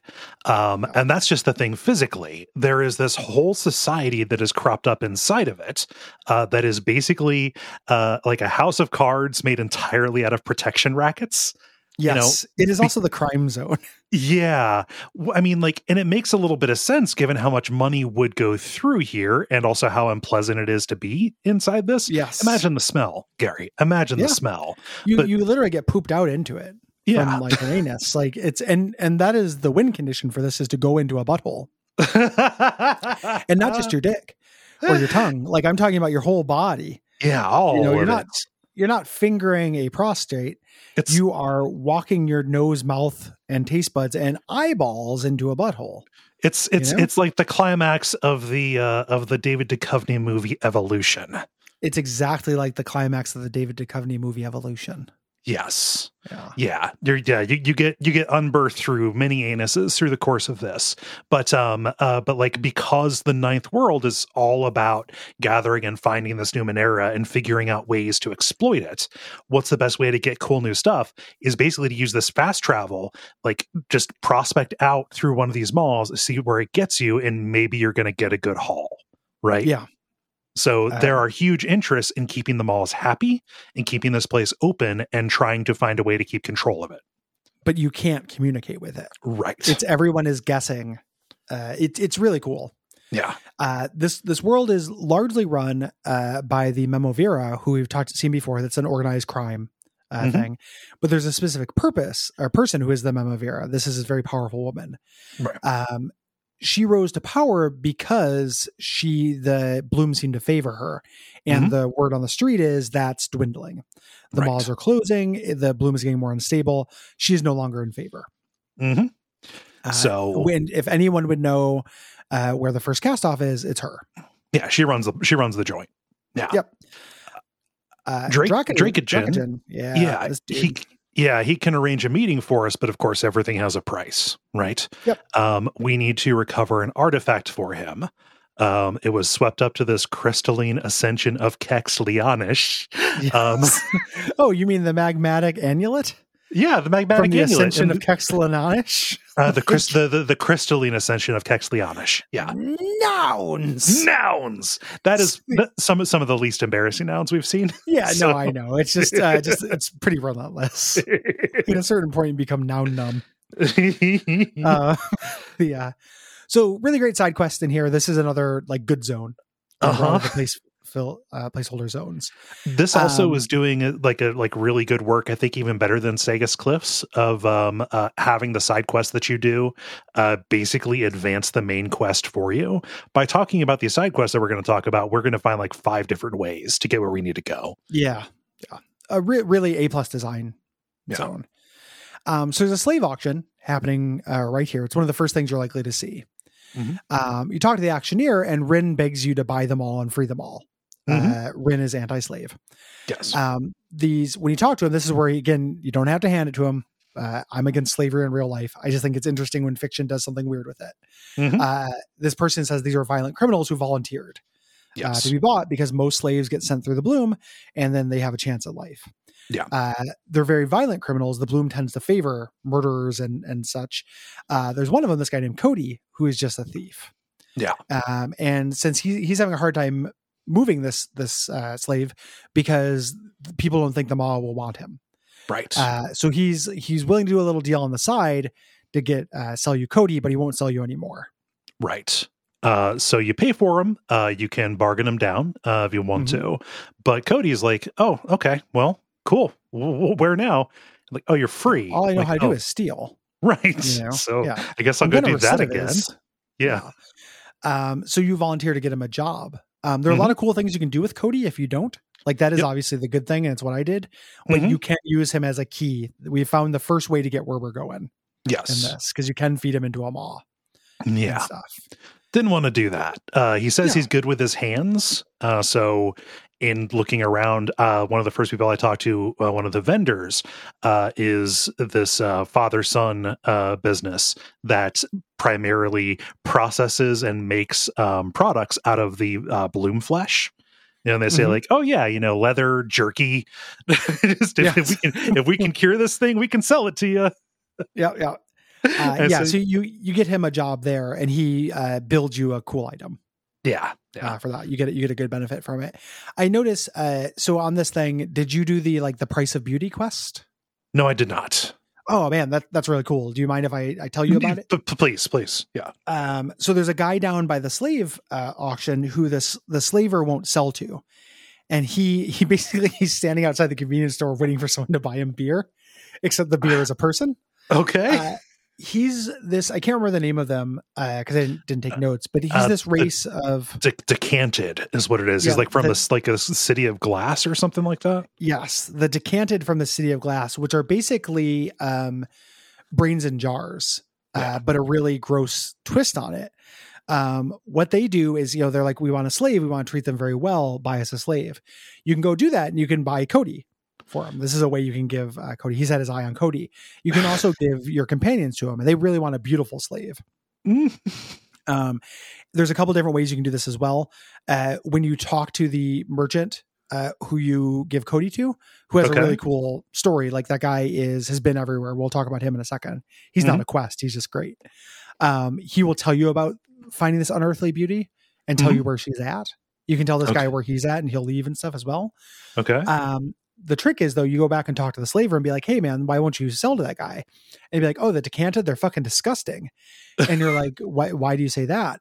And what they do is they just are doing a body swap uh, thing where they buy beautiful slaves, cut off the extraneous head, and then put their heads on them. It's just like never ending old people harvesting the bodies of young, trying to find the Oh. beautiful. It's like Get Out. Uh, Huh. You know they keep wanting to put their their brains in there um and you can talk to them and you'd be like you you use the, their bodies and you slice off their heads you said they treat them well. And you're like we do treat them well. Like there's Mm-hmm. no pain. We give them like the best day of their life before they before they do it. You know we put it on instagram. We let the dog eat as much you know food as he wants. Uh, but he's basically like to him he's like yeah it's not i don't understand what's weird about this. Like you know they're appreciated in this way and they were they were going they were slaves like we're Mhm. just using you know and you can be like get the fuck out of here i'll kill you or Right. you can give them somebody which i didn't because he's they're monsters It's, it's But the- monstrous. yeah. the decanted are really cool and i love that name for them Uh huh. like that's just really evocative and good good Just oh, you, oh, you, do- you just pour, pour the consciousness from one thing into another. Yeah. uh, super super fucking cool like i love those guys Yeah. Um. So I, I didn't catch the detail about that. Uh. About the Bloomflesh guy. What? Um. Uh. Like. Oh. What's What's his deal? Oh man, well, so he's there, and his assistant. Uh, so he he's there. Uh, he's the older one, and there's a younger one, and you notice they look the same, and you can ask Mhm. him about it. It's the same person. Uh, Oh. he a guy lives. He goes through. He falls into a bloom thing, has a thousand really interesting experiences. One of which sends him back into time where his young person is there. So they're both on the same loop. Uh, the young person knows that at some point he is going to fall into this pit and have all these experiences, Uh-huh. but the the older version of him will not tell him about that because he doesn't want him to avoid it or change his behavior in any way. oh, because So that. yeah. Yeah, it'll influence his past. Like it's basically it's two people from a different loops of time, one of which who has been through this fan, you know, phantasmagorical Yeah. psychedelic journey, and one hasn't. oh, that. But that they're the same person. Yeah, Yeah. like it kind of treats him like family because it's the younger version of him. I, yeah, no, I, I thought it was a father son thing. I thought it was just cute that they both called each other by the same name. Thought it was a Mm-mm. surname. Yeah, No, no, not in torment, baby. Not in Tides of Numenera. Uh, yeah, it's it's weird time travel shit. And there's no, que- and I love there's no quest to it. It's just a, Mhm. a cool detail about these two guys who look the same. That's real cool. Uh, this isn't a quest, uh, but it is uh, an NPC that you can talk to over uh, over on the other side of the um, of the courtyard. Uh, there is Mhm. this merchant uh, who is wearing this real thick scarf. Uh, Mhm. And you can really fixate on this thing. Like, hey, that's a that's kind of a crazy scarf you're wearing. Why are you wearing that? Get a load of this scarf. yeah. This girl really loves her scarf. Um, and I thought it was going to be, you know, just like, oh, my, my head falls off if I take it off. No, it's my wedding Yeah. day. It's more Yeah. interesting than that. Um, uh, you can trick her uh, either with this deception or uh, you can just pull it down with quick fingers. Yank it off. Yeah. Dude, cosplay is not consent, you asshole. but it reveals she's got this huge um, bite on her uh, uh, this open wound on her neck uh, and she tells us this uh, this beast that is next to her kind of this big uh, kind of elephant an- an- anteater looking kind of thing the anine uh, it feeds on her uh, and she you know was like okay well, well why don't you kill it? And you learn that the bloom can sometimes like forge these connections and compel people to like stick together. So the Mhm. bloom is like she's like i want to but i can't. Um uh, you know like it is going to feed on me and you can uh you can convince her to to fight the bloom's influence off and you know stop feeding this anine her blood and she gives you a discount yeah Yeah. And then Neen chills out. yeah Is all. They're our merchant here. Um, we talked to the guard at the Memovira's gate, uh, who had some missing patrols and asked us to go find them. Uh, the first is in this uh, zone called N- Little Nihilish, uh, which is the domain where mutants live. Mhm. Um, there are mutants. We've we've seen a couple of them, yeah uh, but we, you know we don't really get a whole explanation for it. No. Uh, what's kind of cool is they're led by their uh, prince uh, Garkodo, uh, who is in a tank. some big he's a- he's orb a- he's, He's orb an orb in a tank. Yeah, Yeah. a real Kuato kind of situation. yeah Um, when we walk in, uh, there's a standoff. Mhm. Uh, the Memovira's enforcers have shown up to collect their money, and the mutants are like, "We're not paying. You can't do anything." anymore." Yeah. the Memovira's we- old news. Yeah Memovira, like just we we know that you can't actually do anything so why would we why we do why would we do this? You know garkodo is going to be the new boss in town right? Mhm. and then this starts a crisis where nobody is fighting at the start. Um you basically have to act as like an inter as an intermediary talking to both of them and figuring out okay like what would get you to walk away from this without killing somebody. Uh, and ultimately, I en- uh, you know one of those tests I had to do, I failed, so I ended up paying them off. Okay Uh, this game has uh, we didn't I didn't really talk about this in generalities, but it's worth talking about. Uh, has kind of a fucked economy. yeah Like I talked about having all kinds of cool, you know, doodads I couldn't use at the end.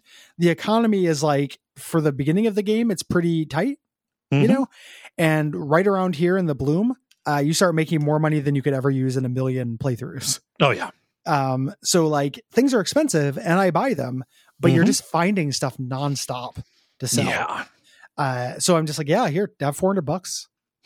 stop fighting, just just you know? take it for god's Yeah. sake Yeah. Yeah, And they, they, yeah. they just do it. That's it. but like as you see these checks like you de-escalate the situation like it gives you these little like reports like okay kind of seems like this side's calming down and like it's it's real funny because i had my four people split up uh, between the mm-hmm. two of them. So it was so it was the last cast off in Erritis like on one side and the and the two others on the other side. It's like okay, what, what, what can we do? Like let's just yeah. just Kissinger this thing, man. Uh, by which how, I mean how, murder millions like, of innocent like, civilians. Yeah, and then yeah, and then live uh, with no consequence. Yeah. Uh, but uh, it's very funny. Basically, I do the same thing that I did with that uh, bickering couple up on the uh, up on the plateau, saying like, "Yeah, you really don't want to start a war. This is senseless. Like, just, just you know, just just pay. I forget if they paid or if they just walked away, but it's like, no, this can't be the first shot. Yeah, war, dumb. Mm-hmm. The uh, the second patrol was taken by uh, these burdens in the old slave block uh, area. You have to talk your way past the burdens and then pick the lock to their cell. Uh, and you can create a ruse so they can escape, or you can go kill the burdens. Yeah. Um, this is the uh, the guy who was the dad. yes. The uh, the kid who I ended up sending into the time. into the house of, house of empty time. Yeah. Yeah, the house of empty time because like I don't know, he needs you know needs some help. Uh, and he, it's kind of sad. He thought his dad abandoned him, but his dad was uh, was taken prisoner. Mm-hmm. You know, it's it's pretty depressing. Yeah, I, I, I let him out. Uh, I I didn't send the, the kids to the house of house of empty time, so he just went back up and you know uh, reunited. Fell down and a they, cliff. well, you know, in a couple of years, yeah. give or take. Yeah. Um, uh, yeah. but yeah, uh, yeah, the, those those are the, the two patrols here. Um, uh, right by where you popped out of the anus, there, uh, there's this refugee named Quion, uh, who is your innkeeper uh, at the start of this. Uh, she's, you know, saying like, "Hey, I've got a tent here if you want to sleep." Um, but you can talk to her. You actually see these kind of these uh, two mutant gangsters kind of uh, uh, walking away, and you can ask her like, "Hey, what's what's going on with this?" They're oppressing her for protection money too. So the so the mutants are doing their own thing, like right on the Memovira's doorstep, which you know they're getting they're getting more bold. Uh, and I volunteer to help. She seems like she's pretty nice, so you can go and uh, go go to little Nilesh and uh, talk to them. Vrung uh, is the guy, and then Delny is the girl. Yes, uh, Vrung has this psychic hold over Delny that manifests in a cool way. Mm-hmm. Like he's covered with this shadow that leeches off of him onto her. Mm-hmm. Um, you intimidate him into releasing it, uh, and he'll he flees uh, and you can heal Delny and basically say that he took over. Like she was enamored with him because he was a bad boy, mm-hmm. uh, and then he sensed her psychic power and leashed her, so we could use yeah. that. Yeah, uh, sad. Very um, sad. You could also kill him or kill both of them. I think, um, mm-hmm. but you do this. It it kind of implies he's going to come back. But this game isn't uh, that you know concerned with things coming back. Like it's we're going to leave here and never come back. Right. So it's a linear game. Yeah. There are two quests with Tybir here, uh, but mm-hmm. I was not using him. There's Broken Hearts and Lost Loves.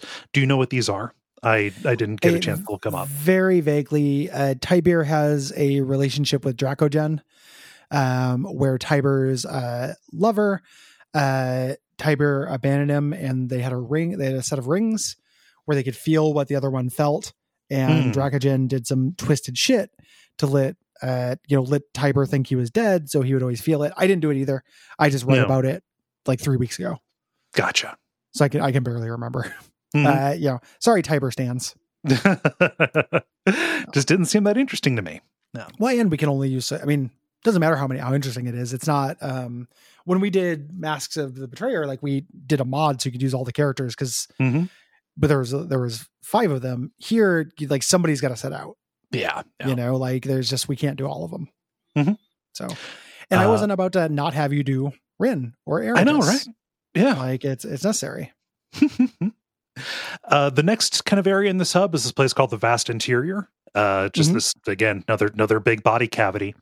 Um, uh, you can uh, go up and there's this big uh, angry cyst that's that's uh, that's fixing to pop um, and you can uh, touch it and relive like this series of painful memories.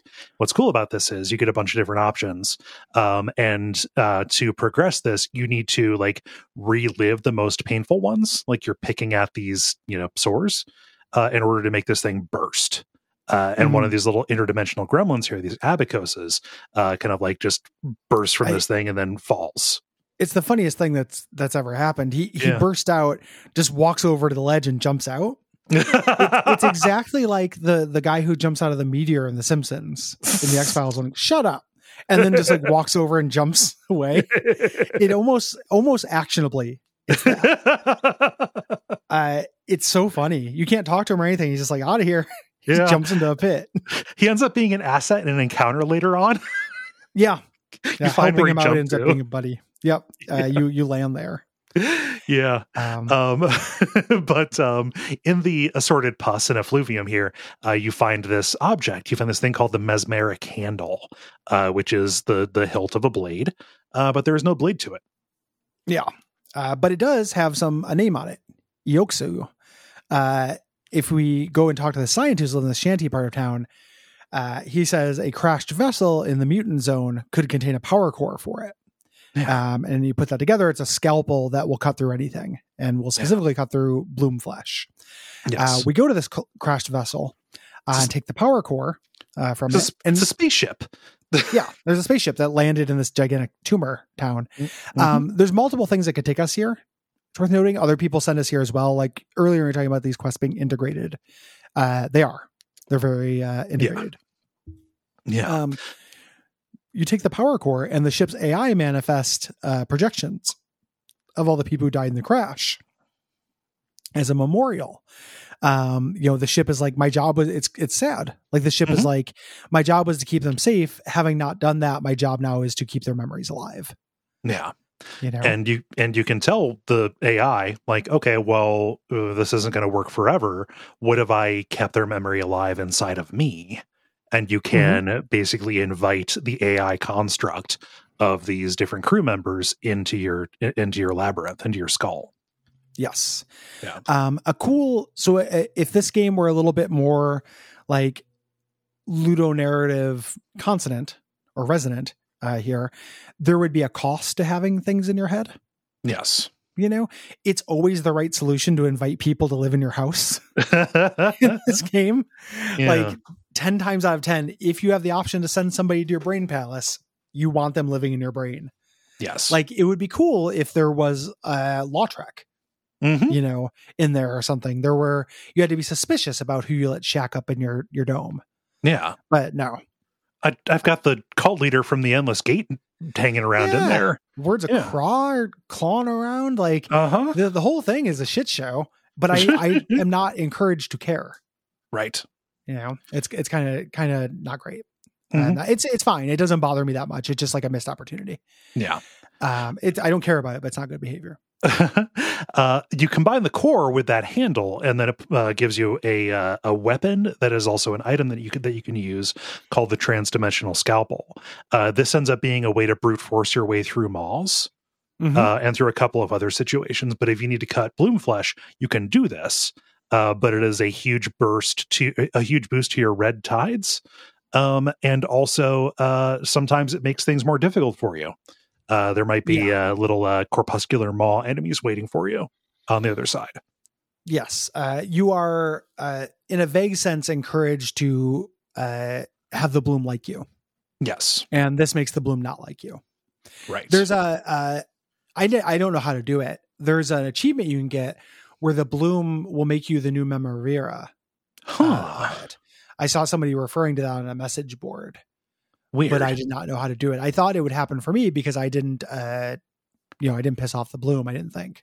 yeah, huh? who knows um this ioksu person uh, we talked to him he wants us to deal with these bloom worshippers who are outside his shanty um because they're interfering with his experience experiments uh, what he's doing is he's trying to catalog it uh, he's like you know that we can't just have a big mystery tumor i have these instruments and the bloom resists this Yeah, uh, the bloom not only is it this mysterious entity it actively kills things that try to know it yes. like if you start making notes about it Mhm.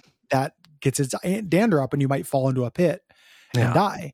Um, he's got this little generator that he uses to keep the bloom away from him. Mhm. Uh, here. and and you can see it too. Like his shanty has all this inflamed, you know, mucus membrane around it. Like uh, it, it it it doesn't look like the flesh that it, this is embedded in is happy. Yes. Um, so there's a couple different things you can do. Uh, you can talk, you know, the leader of these uh, these cultists outside Inkpot, um, you know, wants this guy to go away. He's scared to leave his home. So Yeah. uh, you can do different things here. You can uh, go in there and you can turn off the machine yourself. Mhm. Um, you can uh, convince him that this will not last forever. You know that he's doing the wrong thing. You can go out and convince Inkpot uh, that you know the bloom. If the bloom is tolerated this long, it's fine, or that you are more powerful than the bloom, or the bloom's off to you. It's yeah, it's it's not. I am more like maybe maybe there's an option for I am more powerful, but he says, "Oh, the bloom told me to get this guy out of here to stop this," and you can say, "Well, the bloom told me that you need to not do this." Dad said no.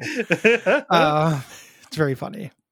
Uh, regardless, what you can stop it. Uh, you don't want to kill Ioxu because he's a really great merchant.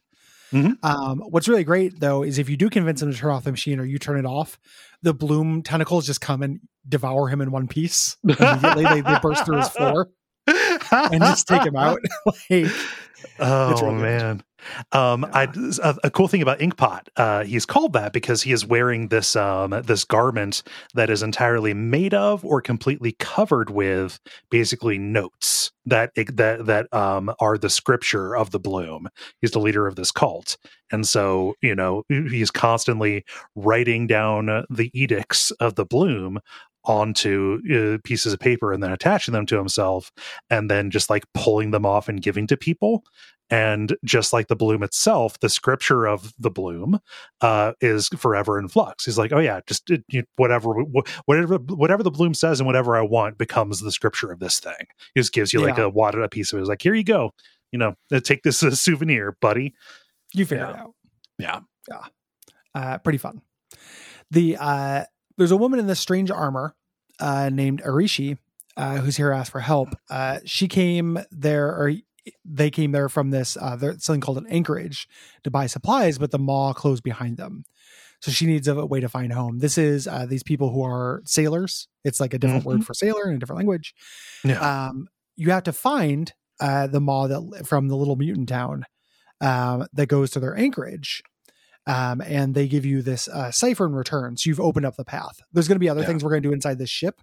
Uh, Yes. It is a spaceship. Yep. So- just a completely different biome than we have seen. It's just the maw, the, the the maw's portal takes takes you right to this thing.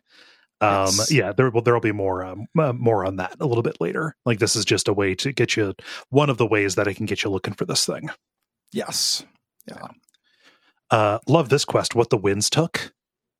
Yeah. uh, yeah. Just just as a uh, um as a as a little short story. So in the old slave block, in one of the cells, you can meet this woman named Scora, uh, uh, who is called Scora the Faceless. You're never gonna guess why.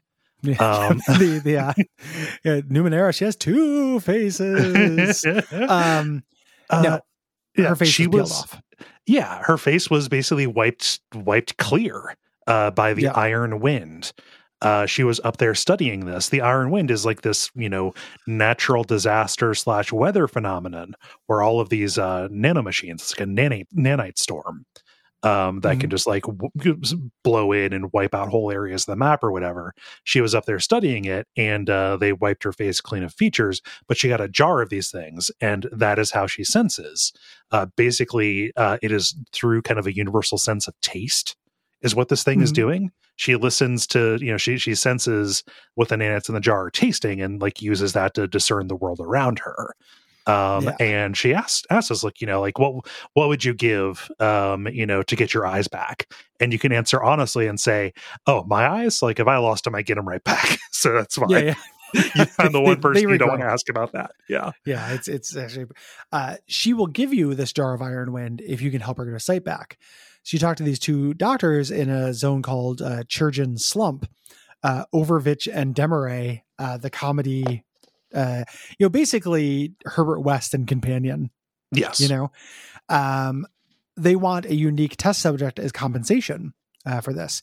You can uh, volunteer Oom, which is very Oh. sad. Don't do oh that Oom. He's, Uh, he's it's- been tested on so much. I know it's a really cruel thing you can do to Oom. Uh, instead, you volunteer yourself. Uh, they you lose a hit point or like you Mhm. lose some of your max HP for this. It's a big deal. Um, they learn that your tattoo is actually this flesh modification that acts as a psychic portal or gateway, which is why you can jam all these people into your brain. Yeah. They give you an artificial eye, uh, which when you give this to Scora, it burrows in and rebuilds the structure so she can see.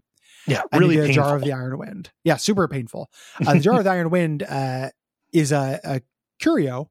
You know, Mhm. like you can you can fuck with it. If you do, it opens and kills you. yes. Um, it's one of the the ways to permanently die yeah. uh, in the game. It's being and- devoured by the Snake Cloud. Yeah, and Yeah. it sat in my inventory for the entire game because I was like, do I want to use this? Do I need to sell it? Oh no, the game ended. um uh, the um the quests over in uh, uh little Nilash are uh pretty much all about this um um well, Spaceship. yeah about, about the spaceship. Uh there is a maw that uh that that uh will not open. Garkodo uh will uh, uh reward you uh if you can uh, if you can open it up.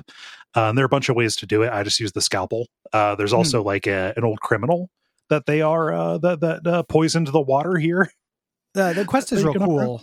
Uh, Yeah. It's this criminal. She's a human supremacist uh, here, and she uh, she basically is saying like it doesn't count. They're mutants. Like I did poison them, but that's not a crime, and I'm I'm a political prisoner. Mhm. And you can find out uh, once you drink a little bit of the goo. Uh, Yep. There's another. There's other piles of of bloom goo here. Drinking two will kill you. Drinking one though will just let you understand the bloom. Mhm. Uh, so you drink it, and the bloom. You find out this bloom feeds from guilt, and you can tell Garkodo like, "Hey, you want to find out." You you ask him like, "Why are you keeping her here?" You know, and he says, "It's important to me that she understand what she did. Like, Mhm. I am trying to reform this racist. yes Basically, like, it's not to punish her. I want her to understand what she did was bad." Yeah. And you can be like, "This is a great way to do it." If she actually feels guilt on any level, the the maw will eat her. Hmm. You bring her over to the maw, and she starts trying to talk herself out of it as the maw opens. oh Like, oh, you know, they weren't they, you know, they weren't people. I was just doing what I had to. I had to protect humans. They're taking our jobs, like a bunch of racist nonsense. yeah yeah She attempts to kill herself so as not to go through the maw, and you can grab her hand so she can't oh uh, and has to deal with it. And the maw eats her. Uh, and then later, when you're inside the maw, she's in there and she's furious, and uh, you have to talk her down or she'll fight you. Oh huh Um, you know, but she's uh, it's really interesting. Like you basically have to convince her like these were people, and like she starts recalling more details. Like she had, uh, you know, hidden this stuff from herself. She's like, yeah, I don't Right. care. I especially didn't care about the children and the women and the people choking on their own breath as they died. You know, and she starts like feeling increasingly bad. it's just like the, the the the final insult like no no you know better like Yeah. you're trying to take refuge that this is no you know better you know that their that, that that their lives matter come on Yeah. You're lying to yourself. And the idea that like the the maw knows, like you can lie to yourself. It's not about your intent. It's about Mhm. what you actually feel uh, and stuff. Super cool. it's so good yeah Really neat. i just used my scalpel to cut cut this thing open and she was she was still still prisoner so Bloom's gonna get you. yeah it was The, i mean it was it was a kind of difficult fight but it wasn't that big of a deal Yeah.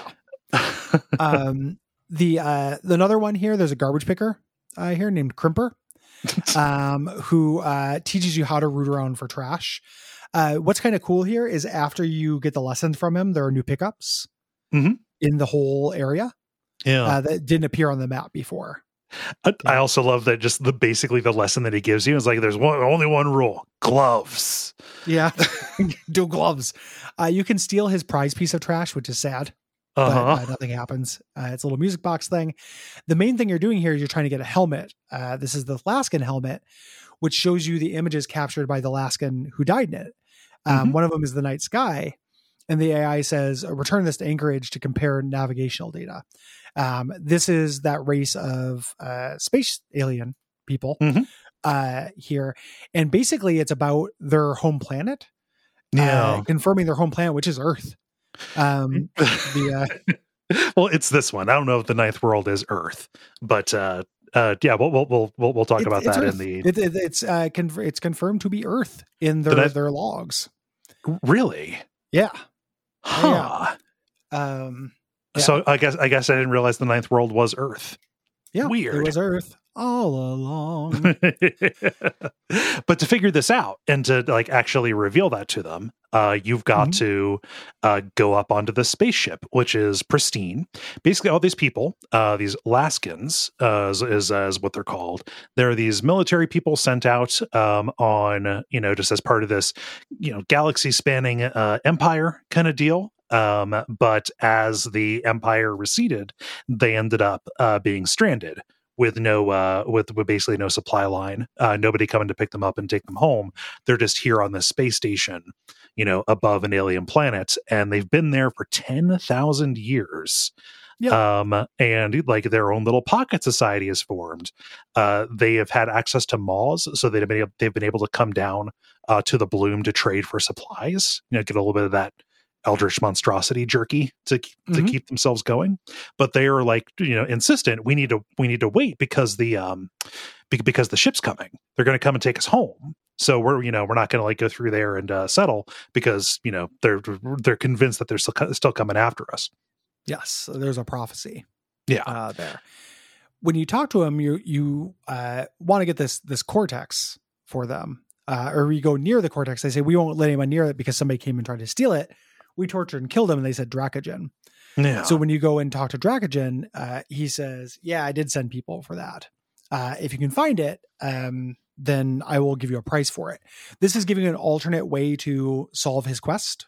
Mhm. Um, you can get him the cortex or the uh, amulet that he wants, and the annulet allows you to talk to the bloom without being bloom juiced.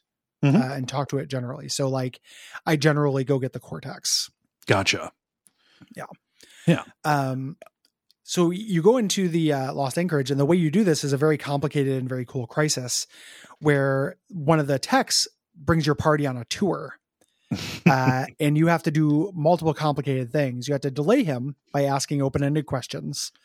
Uh, you have to do the next step on the uh, cortex releasing, which needs to be verified on the main computer. uh-huh So you have to use like your whole party yeah. as a whole team. it's very funny that he doesn't notice that like hey there were four of us at the beginning of the tour and there's only two now Yes. the uh you can also while you're here also happen to get the helmet analyzed. yeah yeah little- yeah, kind of a postscript. Uh, it's it's also very artificial because like oh you can't get this thing analyzed uh the captain doesn't want to take it because the memories that are on that are considered sacred like Mhm. oh it'd be a tremendous um invasion of this deceased crew you know crewmate's privacy for us to you Yeah. know to go in there We have wipe the to get- memories and then give the helmet to the family. They don't get Right. the memories either. They just get the the cool helmet. yeah yeah so you Yeah. you like you have to like initiate the core removal so you can you can get the analysis done Yes. Um, and so you look at this and learn, okay, Anchorage has been hovering over this world for uh, for ten thousand years, and when the analysis is finished and the core is ready to release, um, uh, the picture of the night sky combined with star charts, yada yada yada, um, uh, progressed over a certain time, reveals that this world, the ninth world, is the Lascar homeworld, what they call Ish- Ishtrinu. It's like, oh yeah, like this mall that you've been going through just leads to home. Like Yep. you can go there. It's You been dorks. 10,000 years. Everybody you've ever known is dead. Uh, definitely Yep. for sure. And also your, uh, uh, uh, immune system is probably fucked from being Yep. up here for generations. You know, like and there's your a whole race. world in- now has the bloom. yeah. You got, So You got bloomed. bloomed. You got bloomed, motherfucker. Too bad your ass got bloomed. Um, yeah, if you, you can tell them this, uh, and they're very happy to hear it. Yeah. Um, they give you the uh, the cortex as a, a gift because they don't need it, Mhm. uh, and they'll they'll head through there. If you don't, so once you give up the helmet, uh, you cannot get it back. So Hmm. when you talk to him the first time, I had the hel- I was like, "Hey, I found this helmet." And he's like, "Oh, I'll take that," uh, and then you no longer have the helmet, Oh, which means you have to take the cortex by force. oh no, it's kind of sloppy. Like it, it, yeah, you have to kind of do a bad ending for these guys. Oh. Um, you know, and then they start fighting you, and you have to run away. Hmm. Um, I can't remember where the thing is that confirms it's Earth, but it is yeah, canonically Earth. I, I cannot remember exactly which detail. yeah, Um, there's other stuff. There's uh side quest stuff here with uh with companions. The 2 Mhm. the two best companions here, yeah. Um, and and Callistege, who, who I forgot about this. The two surgeons give her a device that will uh, collapse all of her realities onto herself. Oh, Um, huh. That ends up being kind of a nothing. Um, in the final realm, in the final scene in the mind realm, she just decides not or decides to to do it, uh, and then is fine. But you can tell her to do it or not. Um, I said go ahead and do it, and she was happy. okay. Or go ahead, go ahead and she, well, she cast off. She doesn't do it. She cast off the thing that makes the alternate versions of her. Oh, she, she, she becomes just herself. she just decides to live as a singlet. Okay. Yep, and it's because she liked me a lot Oh, fun. because we were we were buddies. And I then in my ending slide, we wandered around uh, being companions until eventually she went off on her own. Uh, I, I like the ending that I got for her. It was not that one, but Yeah. yeah. But there, there's another step for her here. Mhm. Uh, there's a step for Rhin. Um, when you talk to her about it, uh, you know, in these kind of in these efforts to kind of get her to remember her past, she realizes that Oom her little rock god has been hiding her memories from her. Uh, she convinces it to let her remember, and we find out that she ran from her parents. When the guards came for her, she made a god of going forth, and Yep. that sent her into our world. Yeah. And she wasn't like fighting with her parents over anything huge. Like she can't even remember what it was, but it was just something stupid, like a little kid running away from home kind of thing. Yep. And ending up in this very overwhelming situation. It's also heartbreaking how um um heartbroken she is. It didn't I Yeah. didn't phrase that carefully. Um it's it, like she's she's really betrayed by uh by all you know doing this to her, hiding her past from her. And you like you can decide how she feels about that. Just like, hey, you know, like you know, you kind of have to wake up the next day. You know, just that, that's what that's what I am saying. Like, you know, all all still is important to you, even though they, they did this. Yeah, Yeah, yeah, you can forgive. Yeah. Um, we meet the guy in the uh, mutant town named Ein Tozan, uh, who has this maw as kind of part of him. Um, and it eats the connections between people. Yeah. Uh, it wants to feed. It's kind of interesting. You can feed it your relationship mm-hmm. with your NPCs, which will then reset them. Yep. Uh, that's really cool if there was a more robust social system in this as almost like an Oswald the Pardoner Mm-hmm. kind of thing. Like if you if one of your companions hated you Oh because yeah, you did things, this will make them forgive you. If they like you, it'll reset it. yeah. Um, you know, that's a neat idea. Like a, a, a diegetic way to set your relationship meters to zero. yeah, yeah that that that would be pretty cool. I oh, you, you want to know when I learned there was a relationship value? Uh, When? now, when I Yeah, talk to this guy, yeah, it's not a very robust system. right? Oh man, uh, but you feed him. You, you do this to him once, right? It's kind of like, oh, like I'll I'll feed you, buddy. Uh, get Mhm. get over get over here, Tybir. Uh, Yeah. the, uh, uh, you notice that Rhin gets kind of strange around him, uh, but she can't really remember if if they've met. Um, and um, when uh, well, first when you when you feed him the first relationship, this strange spirit comes out. Uh, it's Mhm. this guy who's met us thousands of times, um, and he will uh, further attune you to the tides. Like this is not a thing where he's like met you in the past. It's just he's been reliving the same thing over and over again. So he meets you. So this is a way for you to raise your uh, your title attunement or whatever. Yeah. The real thing is, uh, you get uh, Ain Tozan to admit that he recognizes Rhin. Uh, she came here through his maw. She just like whoop, out Yeah. out of his belly button and then uh, kind of ran away. Uh, he says, "Hey, I can probably get her back to where she came from, uh, but I need something very specific. I need somebody who feels very strongly about you, uh, but uh, has not been around you for a very long time." yes. Um, you can feed party members to him before that, but that won't do for this. No. So uh, there's a guy nearby named Wandor uh, who loves you when you were a Don. yeah. You know, uh, the changing god helped him, so he'll do it. Uh, it's comic. He's comically close. Uh huh. It's it's like a puzzle in a machine for pigs, where you, like you have to put a gear, and the gear is just like within arm's reach of where you put it. Um, so you do this, and you can send Rhin through. Uh, and this is a really like God. I love Rhin like mechanically and narratively because taking on Rhin was a burden. Mhm. The idea was give up a party slot uh, to do this good thing. It's a real Mhm. mechanical cost. It's hard to keep a child alive. As you go on, Rhin gets good. Rhin Mhm. gains some healing powers. Rhin becomes really good at using ciphers. So Rhin in every combat situation was very useful to me. yeah. So now I have to give up Rhin, Mhm. and like I was- Rhin is good. I like Rhin. I was atta- I was attached to her. Yeah. it's really neat. Uh, it's a really cool trick, you know. uh, but you do it because it's the right thing to do. Like you make Yeah. these sacrifices and you take this uh, mechanical detriment because it's making you pay for your moral choice you're Mhm. making. Like you're, um, so you do this. Uh, she says she'll never forget you, and she gives you this tiny doll knife that she says the god of finding. Yeah. It says hopefully we can see each other again someday. Yeah. And for all the world, this just seems like, oh, it's a little kid, you know, like just she's she's had it across dimensions. You know, this is Yeah. just a it's it's a fun gesture. You know, we're it's a fiction that we're both choosing to believe in for right now to make us less sad in the moment. Right. Yes. Yeah. Uh, it, I was very happy to have uh, Um as a backup Mhm. to, to throw in here. Um, Um was not as good at this point because I hadn't used Doom, but this game does uh, something I, I think should be illegal in video games, uh, Mhm. which is having your benched characters not level up. That's yeah, Um, no. I I filled this I filled the slot with Calista- Callistege uh, because Mhm. I'd used her before I uh, decided to take Rhin on, uh, or specifically before I decided to, to take uh, Erritis on, uh, and, I, and, I, and I swapped her out, and then it's like, oh, she's tier she's tier two, and everybody else is tier five. Yeah. What?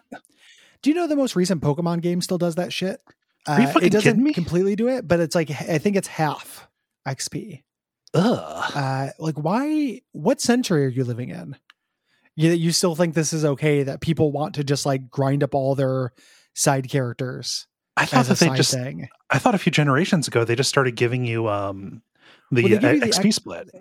the the uh, xp split thing that works what the i think that the xp split does is it's for the characters in your battle who are on your team Okay. it was it was double bad like in original pokemon the characters on your team would not level up if they didn't participate in the fight yeah. let So if you want guys who are hanging yeah, out in your computer right. uh yeah it's again it is one of the most outmoded game design things and every time i see it i'm like i i'm shocked it feels like a time traveler coming up and being like women voting that'll be great like we are so fucking past this yeah. Ugh. never do Yeah. that if you're designing a video game for god fucking sake everyone gets xp Mm-hmm. Yep.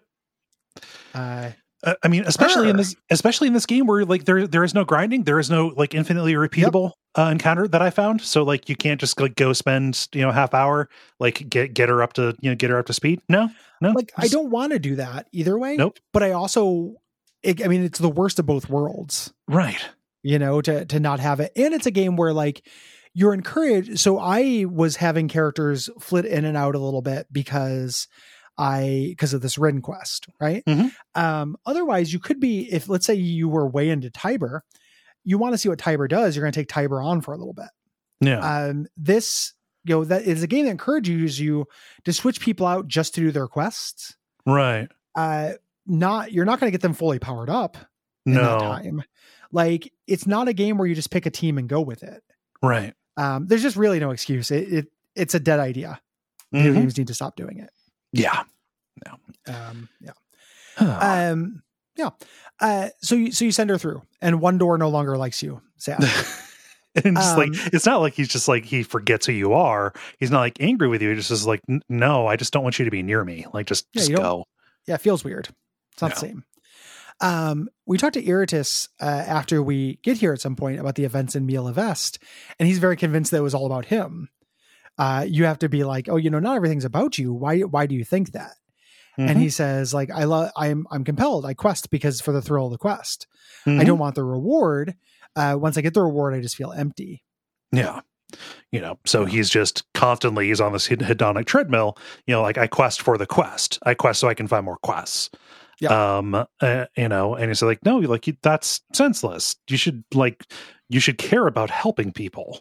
Uh, Yeah. and he he kind of see he kind of seems to like that. Um, this is about where I start falling off on like the specific way that Erritis's thing uh, articulates.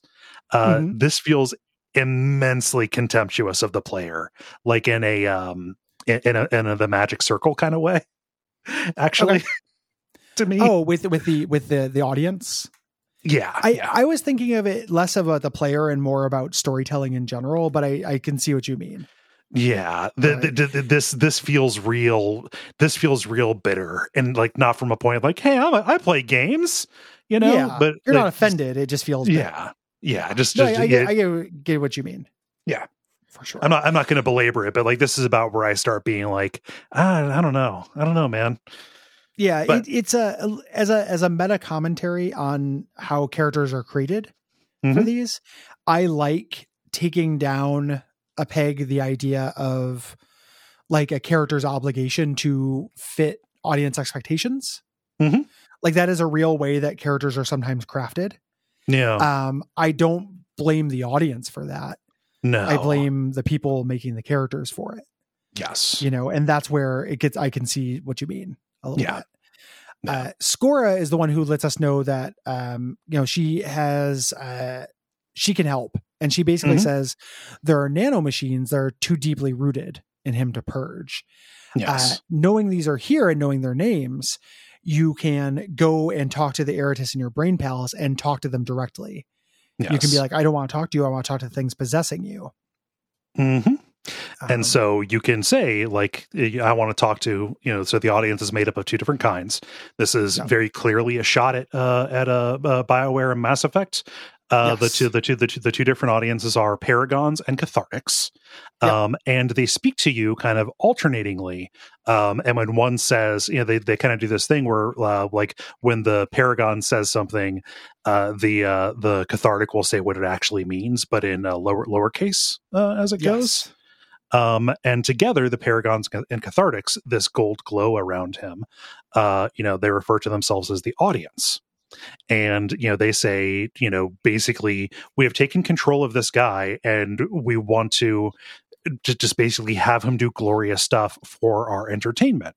And that is why Erritis has been this completely uh impulsive uh just i mean for lack of a better word leroy jenkins type uh just Yeah. running headfirst into all kinds of trouble and being like a uh like an overexcited puppy is because these things have taken away all of his inhibition and are pushing him to do things for their amusement Yeah, Uh, with the with the paragons wanting uh, one of them wanting him to die. Mhm. Uh, the cathartics being like, no, no, he, di- you know, you play a character like a stolen car, he should die. The other one being like, no, no, he should do as much as possible, but until he dies. The, the Yeah. result is the same. yeah um uh, th- th- th- this specific line also made me think like eh, i don't know i don't know about the the bitterness on this one but just like they say like oh you know the the, the paragons are dominant over the cathartics because when the cathartics are controlled they just throw the hero off the cliff or into a volcano and it says you have done all of those things and you know it Yeah. uh referring specifically to me as uh as as the as the as the player yeah I yeah, Uh, I don't I can't hate it. I, I think that Uh-huh. if I, I think about it making fun of the kind of characters that are in BioWare uh-huh games, I'm pretty into it. yeah Like I don't I don't like the Paragon, you know, that system very Mhm. very much. Like even in games I like. You know, I'm not Yeah. specifically taking aim at Mass Effect. Like even in Dragon Age 2, which is like probably my favorite those that school of BioWare games. Mhm.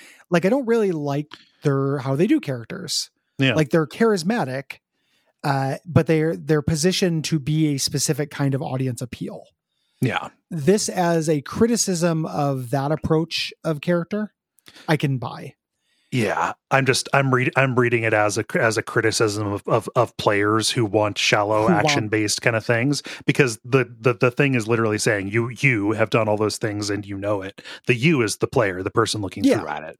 yeah yeah Yeah. i i the reason why you can do that because Erritis isn't one of those characters you know because he's controlled this game isn't full of those kind of characters because they're trying to be headier like if i see this as drawing lines in the sand between different schools of crpg Mhm. thought i can get on board with it Yeah.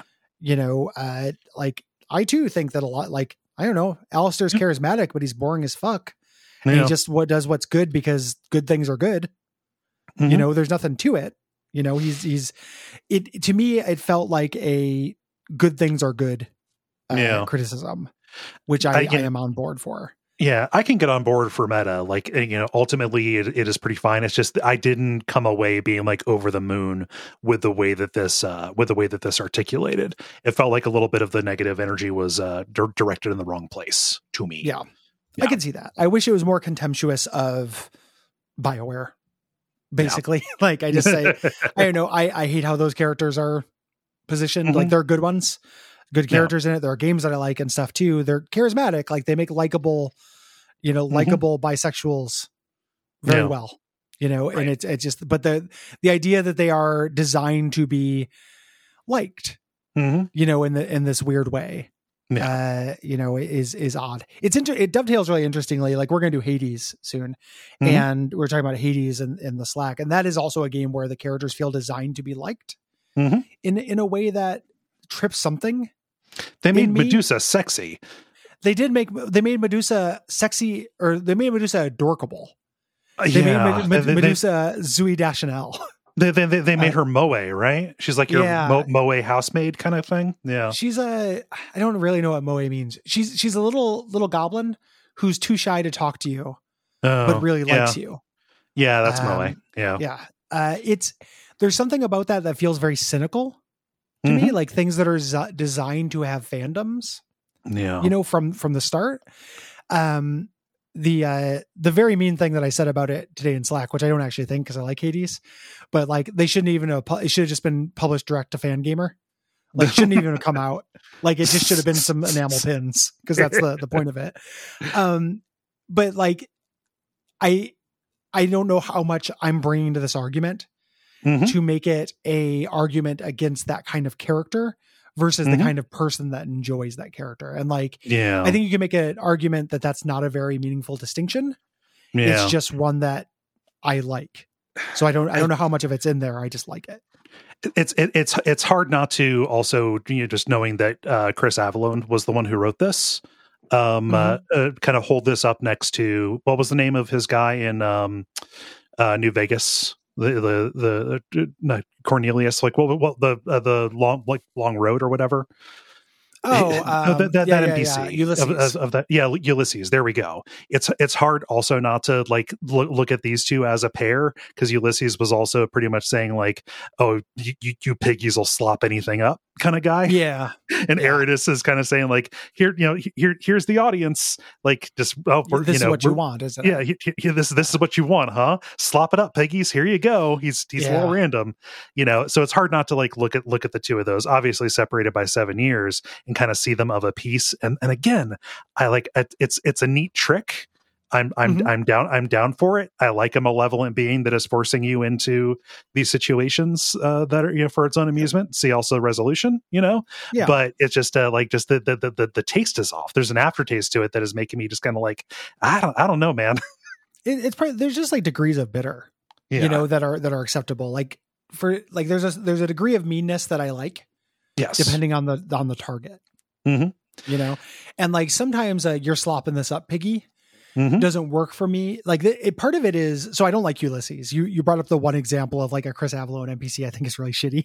Yeah. Uh, like Ulysses is kind of annoying. Like I like Yeah. how that works, but he's preachy. You know, Yeah. Uh, Chris Chris Avellone for all of the discussion discourse around him has made the best NPCs of all time. I think.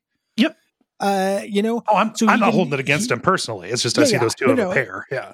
yeah, uh, towards towards a larger point, it he's one of the few people I think like this would bug me if it came from somebody who I felt like had no chops. Mhm. You know, who was never made characters that don't appeal to Mm-hmm. to Minsk lovers. Yeah. You know, like as a condemnation of a I gave you Dak'kon and you chose Minsk hmm like this makes sense as a, a justified bitterness to me but i would agree with you that like it straddles a line Yeah. Yeah. I, I mean, know. what what what I can say and what I know you'll, you'll agree with is the real Erritis being trapped in this situation and getting the um uh, kind of like the glimpses of how he feels about this and how confusing and just how just wearying it all is. It does a very good job of making you empathetic for this person who is caught up inside of it. Um, Oh, yeah. without without being overbearing. Like I got the the way that this ended for me was very affecting, you know. Mhm. Um, and I kind of I kind of wish it was more about like you know.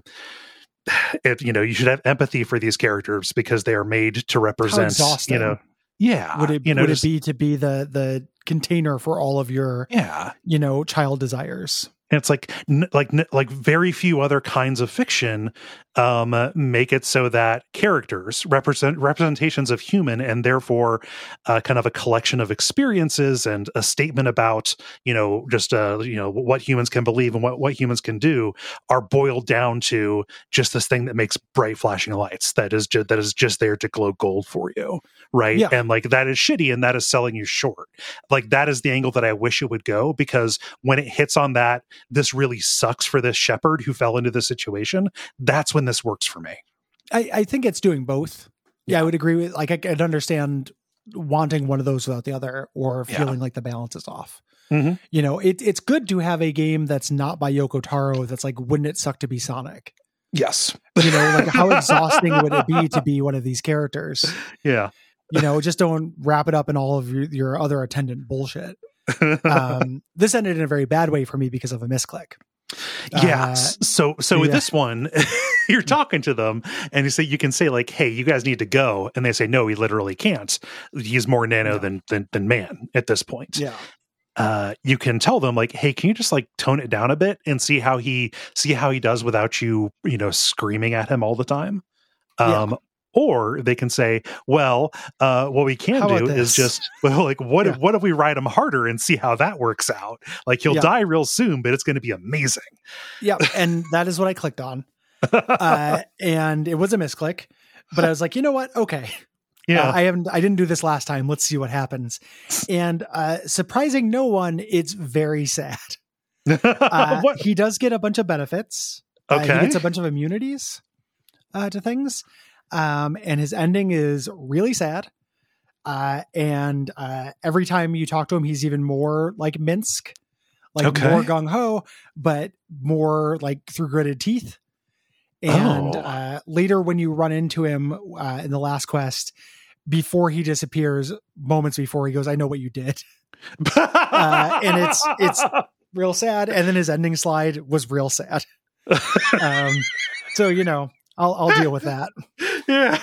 Um, I know what you did. Good God. yeah, it's just like oh yeah, no, I, I sorry, buddy, sorry, little man. oh Um, man. So regardless, we have one we have one way of uh satisfying Dracogen, uh, but we also have uh the, you know the thing that he asked us to do. So you can either give him the cortex or you can go to this ascension. Uh but you need to find a way there uh to satisfy Dracogen's price. Yep. Uh, the which is in this uh, trading post that got eaten by the maw. Um, and there's this gigantic set of clenched teeth where this path used to be, and there is a or eaten by the the bloom rather. There's a maw that will bypass it. That is over in Churgeon Slump. Uh, we go and inspect it. Um, we can use animesis to see a previous version of ourselves, approaching it with the magmatic annulet. And we use that, uh, the maw becomes discernible, and we can understand its intentions Yes. um, what it wants. So it makes sense why Dracogen would want this thing. You know, if Yes. the person who can read them all has all this power, you know, there you go. Yahtzee. Yeah. Uh, Uh, so I cut this open with my scalpel. Uh, I, so I did so I start blasting. yes, so, so you you bastards. Uh, I there's a mercenary group here who had been uh, hired, uh, who are at one point were part of the endless battle, and we're here, and he really hates you. If you drink him under the table, you, and he he's scared of the maw. If you drink him under the table, you can convince him to confront it, uh, and it eats him. Uh, and he does not like you, uh, which is what I did. And then all his people turn on you, and you get into a fight. Oh, of course. Yeah. I think you can also satisfy him by uh, uh, recovering his standard from the Murden over in the slave Yep. block. Yeah. Yep, yep. Uh, And you can also, I think, feed Cody to this maw. I think this is the one that Cody can eat. Can Poor by. Cody. Yeah, there's a lot of there's a lot of ways to get in here, though. This Yeah. is this is a uh, hub that honors that tradition. Yeah. Like you know, play how you like. uh, but I end up in this trading post, and there are these enemies, these uh, tentacle boys called corpuscular maws, uh, Yes. that uh, they spawn here uh, to uh, attack me as revenge for wounding them all. Yeah, Uh, do only they if you attack- use the scalpel. Yeah, they're, they're not there otherwise. These things are real interesting um, because they have really high resistances, whatever you can get around that. But uh, when you attack them, uh, they warp you elsewhere. So Mm. you can get like one good attack in, and then bloop, they blink you someplace else. Neat. Yeah. No. Uh, I did Uh, not but- fight these. I I just went through to this uh, area called the next area, the Crystalline Ascent. Yes. Uh, and there is another cult of the changing god here. And they're left by this person who everybody refers to as a pro- prophet. His name is Doran. Mhm. Um, but uh, he insists, no, I'm not really a prophet. I'm just rolling with these guys. It's a good way to find uh, Numenera. I found a workshop once, and I really don't care about the changing god. And you can say, oh, are you related to those, you know, cults, to the cult of the changing god over in Sagus Cliffs? He says, well, we are cultists of the changing god, yes, though I'm afraid we have little to do with our colleagues in Sagus Cliffs. There is not a lot of oversight between our between our churches. That's very funny. Yeah.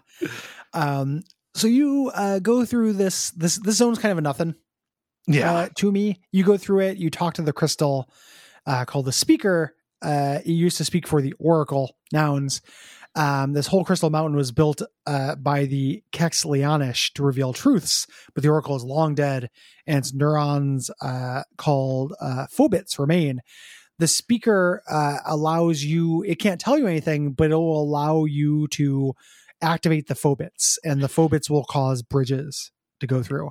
If you're I- wondering how much of any of this adds up to Mm. anything, like maybe this big crystal mountain, no, nothing. Zilch. Phobits I have are no just idea switches. what this fucking area is here for. This is so it's not that cool looking. I don't know. No. It, it's there's not a whole lot to it. When you go to leave uh, after you do this, uh, you know you can you can say like, "Hey, why don't you talk to the cultist?"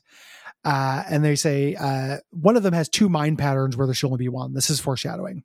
Yes. So Um, you touch crystals and talk to lights. Uh, and uh, you eventually get into this cave, which is very obviously full of equipment. This is this was one of the changing gods' labs. Uh, They were, you know, this is where they were attempting to grow the uh, the resonance chamber because you know you can't build that crystal; you have to grow it to a particular shape. Uh, and by messing around with the equipment, you're routing power around and reading these logs um, made by the changing god. Uh, you know, he is uh, uh, recording this. Dracogen had signed up. The reason he knows about the annulet was he was working with the changing god for a chance to get a hold of this thing, uh, this annulet, Yeah. when he was done with it. Knowing what it does, it's obvious why you'd want it as well. Like something Yes. that lets you like straight up talk to the bloom. Mhm. You know that that's a, a one way rocket to to Memovira town. Yeah. Yeah. Uh, so he's attempting to make these crystals. The crystal vores that he was using though escaped and started breeding. Mhm. So he made a, a machine that emits a frequency that lulls them. And he hid the amulet in the storeroom because Dracogen was getting so impatient. Right. Uh, Dracogen attacked, and the changing god abandoned that body, leaving the amnesiac cast off in a situation where the first act would be to kill Dracogen's men. Yeah, but the, the the last log, it's the same voice that you heard before, but he's like, "I just woke up here. I have no idea who I am or what's happening. Oh God, they're banging on the door." It's super scary. you Yeah, know? Um, you decipher, uh, use your animesis to uh, decipher the the panel for opening this cage in the storeroom and get the amulet. When you go to leave, Doran and his cult are blocking the way. Uh, he lied. He's like, I'm not one of the prophets. Um, I'm one of the changing gods' mouthpieces. Mhm. Um, you know, I'm going to uh, take over your body now. yeah, Uh, you can fight them or you can intimidate them. I intimidated them. Uh, yeah. The changing god, because he's a right bastard, uh, blows up his head before he leaves. It's really Uh, funny. Yeah, he's gonna like, "Oh God, I'm gonna run. I don't. I don't want to die." And then boom, his head blows up. Yep. Yeah, Yeah, I c- cannot fail. yeah, Uh, you return to the uh, the trading post, and the original Maw portal faded. Uh, this is to force you to know that you can talk with the annulet. It's telling you what Mhm. the annulet does, basically. yeah. um, you yeah. have to talk to uh, the Maw to get it open again. yes. There on Yeah. your way out. There, there's little tongue clusters that you can uh, that you can talk to. If you don't have the annulet, like when you use this later, you just uh, take a little bit of damage as it feeds on a memory. Yes. Yeah.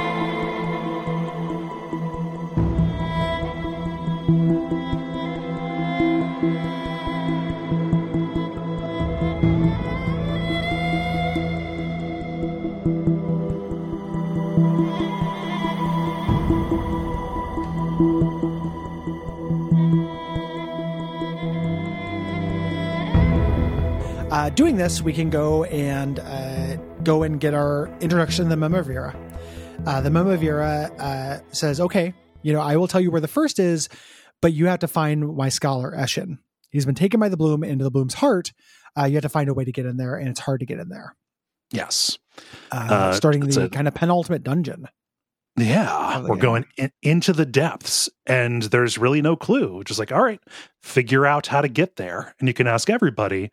Um, I found the way in at the uh, the shrine of Chila, uh, who Mhm. is this uh, smith who uh, was important to founding the Bloom, I believe, is what this is. She- Yeah. the, the, the shrine is a is a big building shaped like her head. Did, was there a guy in the back? I think this is probably related to Tibus's quest. There's a guy in the back who every time I talk to him, he's just like, "Get the fuck away from me!" And I, is it's his opening and closing move? Like, it's like, shit, man. Uh, what did, what did I do to you? But I, I imagine he ties into an NPC quest. yeah, that I, I makes sense. didn't do or something. It's very funny. Uh, it Yeah, I didn't go- I didn't go up there. Yeah. yeah. um so the the leader says you know hey there's a, there's been a maw here It- you know it didn't seem to exist at this point uh up until this point he uses the glamour or whatever to show it off and it wants to feed on a predator um, there's a couple different ways you can do this. Yeah. Um, if you have killed, basically, if you killed all the care, like done combat in every time you could, Mhm. you will have killed enough enemies to be considered a predator. Um, there is the wait, he who waits for prey. Yeah, I talked to that guy. You wouldn't kill me. I, I wanted to Uh, use that as a way to uh, as a way to get to the labyrinth. He wouldn't do it, so I had to go slurp more slurp bloom juice. drink it a juice. Yeah, yeah. the the uh, he he is a predator you can convince to go through here. Hmm. Uh, he is the uh, an ultimate predator. He'll give you his head that you toss into the maw, which is great. Cool, Yeah, yeah. Uh, but yeah, he won't kill you, right? No matter what you what you do. Uh, you Yeah. can you can fight him. The way you do it is you insist. He will not kill you, and you be like, "Well, I'm fighting you, motherfucker." Start Mm-hmm. combat, and he teleports you to a realm to fight him. That's another way you can get his head uh, Gotcha. to toss into the maw. Okay. Huh. Uh, the way that I did this was because I had brought Callistege into um, uh, fill fill the Rhin hole in my Mhm. uh, in my party. Uh, I just asked her like, "Hey, do you have any like super predatory versions of you that you want to feed?" Uh, and uh, you can convince her to do that to Yeah. give up one of her sisters. we end up in this dungeon uh, called the Gullet. Uh, here, this is where the bloom digests its food. Um, there are little bloom uh, tongues that are here. I did not fight them because the bloom liked me, but Mhm. there were uh, weird ghost guys. Yeah, just kind of fighting each other. Yeah, uh, and you can go and talk to the bloom tongues and teleport those guys away uh, on their own. Um, you can also there's a Murden there who is using its psychic field to give you a headache, which you can then fight. And then once you do, uh, you can take out synth egg, which is part of a, a quest, like one of the ways to get through here, and this little gremlin's Pez dispenser, which gives you intelligence boosting candies. It's very actionably um, Gizmo, right? On that Pez dispenser. Yeah. Yep. Uh, which I, I thought was funny. Uh huh. I, I, I was pretty into it, honestly. Um, the, um, yeah, and it only works twice, and then you have to sell Yeah. it. Yeah. Uh, but uh, it's it's cute. Um, uh, uh, there's this big whirlpool, which is how I ended up proceeding through this. Uh, but there's a half there half their man uh, who is begging you to kill him. Uh, the Yeah. bloom has taken most everything about him. You know, he's at the end of the digestion. You know, just there, there's no hope. Uh, so I just, so I start blasting. I take, I just, I cut him with my scalpel. Yeah, uh, a good, a good, good death. Uh, there, there's this huge, uh, kind of futuristic set of armor that's there Yeah. that's laying on the ground like a giant. It's like a mecha. Yeah. Cool, yeah, big mecha thing. You can, uh, it, it's like the um, uh, guy, the the boss of one two. um, you can uh dig through his armor and get the sealant spray and the sealant bomb. These are all different ways you can get through. You need all Uh, of them. get- you need, you need this Oh. and the synth egg. Yeah. Well, you can also just uh, if you're friends with the bloom, the bloom will just let you through. Oh, cool. Well, you can you can go find them all and just be like, "Can I come in?" And they say, "Yeah." Yeah. Okay. No, I Um, had to. I, I had to MacGyver a way to get uh, to flush myself down the toilet. Yeah, yeah, no, nothing, nothing wrong with that. Uh, You go through and uh, you're basically collecting these things to clear the toilet, like put all Yeah. this goo and plug up all these uh, bits of digestive juice, so you can jump into the uh, the toilet. you you stick the you stick the synth egg into uh into an anus that is belching Mhm. some of this goo in um and you know into the uh whirlpool you uh use the sealant to close up a uh big uh cavity that the uh the bloom goo is uh is rushing out of and then you just tie these two tubes that are spewing the rest into knots uh, to lower the water level so you don't get dissolved as you try and jump through the uh, the hole at the bottom. Yes. Yeah. Um, yeah. And uh, this will take you to the uh, the the chamber here, where there are all these corpuscular maws fighting the Abykos, the one Yeah. who said, you know, shut up and jumped into the the pit. Um, so I at this point was using that as a distraction and had to slice go up the main uh, thing. You can either slice or talk your way through a series of buttholes to Mhm. reach the heart. So this was fun. I-, I demonstrated that I was on the Maw's side by killing the Abykos. Oh, there you go. But just because his health was low and i was like all right well they're going to turn on me eventually so i'm just going to you know start this on my terms uh, rather than be scattered and i took him out and then just the, the encounter ended because i killed the thing that was fucking up the moss Yeah. Yeah, well done. Yeah. The uh yeah, you uh, can sneaker around the side uh and talk your way through to get up here. Um when you get inside uh this, you get up to the main thing. Um you go into the heart of the maw. You can choose to go alone or with a companion uh there. And there is uh, a little dialogue fight here. We explore the maw's memories or the bloom's Mhm. memories. We keep saying the maw. The Yeah. maws are the mouths, the bloom is the the main thing yes um, it's easy to mix them up. Um, Yeah. This is also a thing where I think if you're friends with the Bloom, he just does it. oh huh Because I don't remember this being tough. He just kind of hawked it up. I said, like, "Will you do this?" right right no i just i I ended up poking and prodding and passing different uh uh like it was me and Erritis. like i brought Erritis for his uh um uh brawn uh Mhm. stat or whatever it is uh to, to to to spend points out of that but regardless he does spit out uh ishan uh who is actually mazov we recognize him from the merecaster Yeah, Uh, yeah, it was a nickname. Mhm. The uh, so we get um, you know, he releases him. Uh, we get another memory of the changing god giving the first cast off, uh, Marilel, a mask that lets her change her appearance, and it settles on the Memovira. So that actually was the first cast off.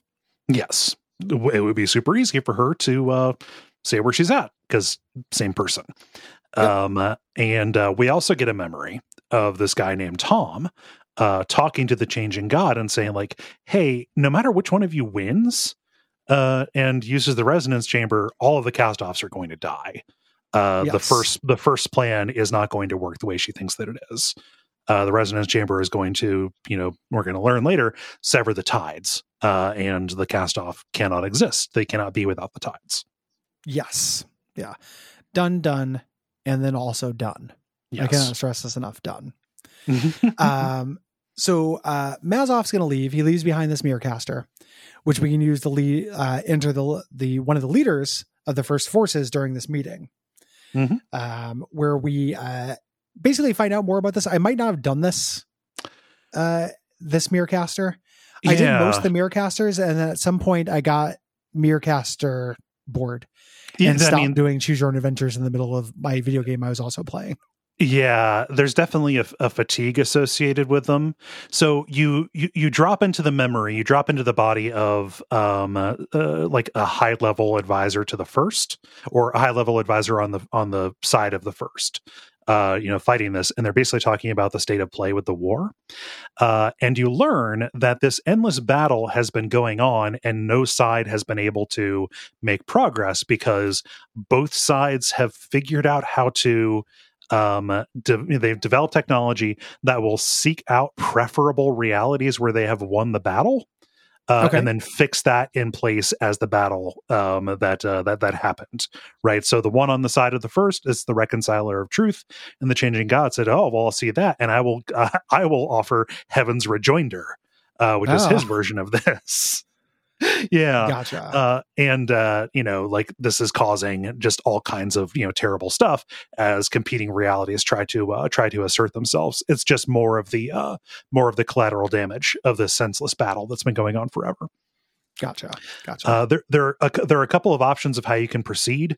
Uh, I like this from a flavor standpoint because, like, oh, you can try and fix the reconciler of truth, or you can try and stop uh, the uh, the the forces of the, of the changing god from releasing their war moths. So I you like head to war the, moth. you head to Like- the white nest. Yeah, just oh yeah, just it's this it's this big mountain that is like it, that is white because we're breeding moths there. That's war moths. Uh, Love the and idea so a moth.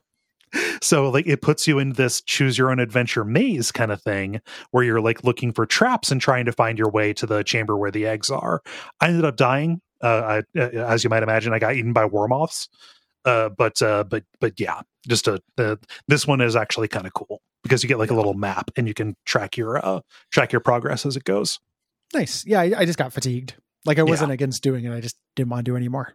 Yeah. The um when you uh you get done with this, you go to the Memovira's chamber and confront her. She takes off her mask, and a bunch of the other cast offs we've met that are on the first cast off side Mhm. uh, pop up. yes And we say, like, hey man, I just do you know Tom? A guy named Tom told us that doing this will actually kill the cast offs. You know Tom. you you have a couple of options you can say oh the changing god said and like oh of course he would say yeah. that Yeah. Uh, you, I- you, you that's you know, you wouldn't you wouldn't try to apply that, no you know. Uh, but I say Tom, and she's like, "Well, Tom said that." Well, Tom regardless, that? what do you say? They might kill you, but they're not going to kill me. Um, yeah, but she insists on going forward. yes, You know, uh, and she's going to use you. This is where they talk about how your body was the key to this thing. The changing Yes. God did this. If and it doesn't matter, your consent doesn't matter. Mhm. Uh, you're just as good dead as alive. right. Uh, and even like you know, just like okay, well, we send you into the heart. There doesn't matter without that body. The changing God's plan can't can't can't go. So Yahtzee send you off on this uh, snipe hunt. And if you end up dying, cool. If you Great. end up bringing this back, if you end up bringing back my advisor, also cool. Whatever. Uh, the only way she could lose is this exact situation. Yes. And she basically also, this is where she talks about how she's been hiding out in this chamber for like decades. She's hiding from the sorrow. Yes. Everyone's hiding from the sorrow. And the sorrow is scared of the bloom. yes. You know, so that is why her losing favor with the bloom is a huge deal because the bloom is basically protecting her. right. Um, there are a couple of different ways to do this, uh, handle this. Um, you can start a fight with her. You can be like, no, no, you're not going to kill everybody and uh, start a fight. Um, you can also go along with it and sabotage the machine, Ooh. Uh, which is it all ends the same way, but that way is advantageous. Um, the reason is that halfway through this fight with the her forces, the sorrow shows up Mhm. uh, with a bunch of fragments, and they will uh, distract. Yeah. like you do, you do not want to kill these cast-offs because they're there to distract the sorrow while you wait for the machine to finish and send us into the ending zone. Well, also the uh, the, the the bloom itself joins the party by sending a bunch of the corpuscular maws in. So if like, the bloom doesn't like you, the, Yeah, uh, the yeah. bloom did not do that for me. yeah, uh, but it ended up being advantageous because like if I stayed away from from where they spawned, they would just go after the the they would just go after the other cast offs. So I just Mhm. kind of like hung out up on the uh, up on the staircase uh, So- next so to the I. uh, the resonance Yeah, you just- chamber. yeah, Just kind of wait, like just like I, I got nothing to do with this. yeah, Um, just let everybody. It's it's funny. Uh, I had something that allowed me to teleport. Uh, Okay. enemies, so I could teleport them close to the sorrow. Um, oh man yeah uh but i uh sabotaged it i you know deactivated it and uh you know eventually uh you, you just run the power through the first cast off to try and stop her but then you know the sorrow uh you know arrives and then you get pulled into the labyrinth. Uh Yes. like something has gone terribly wrong. We have both the resonance chamber and the labyrinth going and we are now um you know in in the mind. In the and we've yeah we're in the, we're in the end game and uh you know there's a reason like the, there's a reason for most of the stuff that happens but like no other cast off has talked about like hey i have this mind palace that i go to. Uh no. Y- like you're here and you're real everybody else is caught up in their own little torment inside of this place yeah, they all live in Brain Zone. yes Uh, that ghostly woman from the beginning of the game is here, and you talk to her. Uh, she thinks that she's more than just a memory. Uh, Yeah. She is this consciousness of all the cast offs that are in the labyrinth now. Yeah. Um, and the key to stopping the sorrow is in this fathom that's in there, the fathom being a brain zone uh, Mhm. called the resonance. Um, well, there's a couple of things we can do here before we go to the end game. But if you uh, send Rhin home, a really great thing here uh, happens. Rhin appears now as an adult. Mhm. The, uh, the god of finding that she gave you called out to her. Um, Yeah. Where she was at, time operates on a different scale. Mhm. Um, she was able to find you and she's there to help. And it's a really, really sweet relationship It's like so I good. love how they talk. Yeah, it's it's very like heartwarming. Like you were Yeah. there for me, and you really were. Like it, uh-huh. it doesn't feel hollow. Like a lot of times in a video game where an NPC will be like, you know, thank you for something. Mhm. What they're thanking you for is choosing one option from a menu of three. Uh-huh. You know, like all you did was do it was no skin off your back, right? Right. Like, yeah, I'll I'll choose good thing because bad thing is bad, and I'll just Mhm. pick this thing because good thing is good. Rhin, you made two really serious mechanical sacrifices that you really feel, Mhm. you know, and her being like, "Hey, you did this thing for me. I'm a super god now." Yep. Uh, she has fucking incredible powers. She can heal like your whole team every turn It's so or, like, good. tons. Like, Yeah. it's a really cool mechanical and emotional payoff to this, and one of one of the better ones in the genre, I think. oh yeah. Um, it's it's it's so good. Really well Um, done.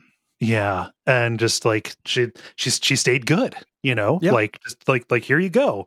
I mean, the, the, the ways in you. which this is a dad game, you know, but it's like, oh yeah, like I like by by doing this, I I raised a capable and good person who can come back and help me. Yeah, Yeah. It's uh, it's very it's so sweet. Like I, I I just love it so much. Uh, Yeah. it's really really well done. Yeah. Uh, so probably, like, probably the biggest triumph that this game does as an, on an individual level. Like Mhm. if you had to say the best thing about this game, it would probably be all the fucked up weird little short stories. you Yeah. know, like there's decanted about. It. It's all really cool. Uh, but the best individual thing is how this Rhin stuff pays off. yes, And yeah. it sucks because you want the best individual thing to be how the changing god pays off. and it's not. Uh, no, yeah. no. Uh, But th- yeah, this is great.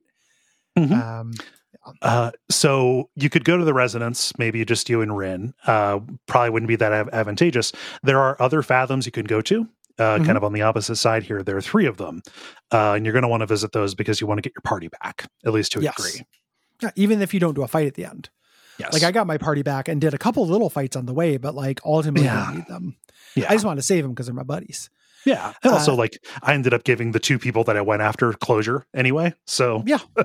yeah, The uh, the first one is the most interesting one, uh, the Oasis, and the reason it's interesting is this was going to be a third hub. yes, Um, there was going to be a world that was an underwater world that you went into. That was going to be a whole thing. Mhm. Uh, they repurposed that to make it just one little section of the Mind Palace. yeah. They uh, send here- you to a uh, they send they send you to a Chrono Cross level. Yeah, it's it's it's very Chrono Cross. You swim around Mhm. uh, here. Um, the people here are trapped in their own illusions, their own torment. You have to break them out. Yes. Um, Uh, you learn this from a guy at the start named Afimpi. Uh, you can find Yes. Mazov. He's uh, swimming up in the north uh, northwest, uh, and he's surrounded by these fishman guards, these Gibra uh, guards. Uh, his problem is, you know, like his creator abandoned him twice. You know, Yeah. just like, oh, I'm, I'm I'm caught here. These guards are around me, even though he's just kind of like floating in the middle of these guys. What you have to do is, you know, be there for for him. You just give him a shin, but he sees that, you know, little, a coin he sees that as uh, like actually this morphing key thing that he can use to unshackle himself. Like, oh, somebody is here for me. My torment is resolved. Cool. I have no idea. The game never gave me an option to give him one. Oh, huh. I exhausted all of his stuff, but I could not give him one. Yeah. Uh, I admitted quest glitches for me and created a thousand enemies and a thousand multiverses who, who will harass me till the end of my days. But I just couldn't do it. I exhausted his dialogue. And I just kept talking to him. And I was like, what do I need to do? Like, he Uh-huh. will not. I, and I looked up online. And they're like, you just give him a shin. And I'm like, it's not, I can't, It's not like, the, it's not the trading interface. There's no. yeah, trading I don't, I don't have an interface. Like, Yeah. I just talk to him and it just says, like, bye for now or whatever. Yeah. Like, It so I doesn't don't know what happened with him. Yeah. No. It, I, I, I will admit I wasn't that into Mazov's story no. No. or anything. Uh, Uh, maybe because I didn't do that last Merecaster.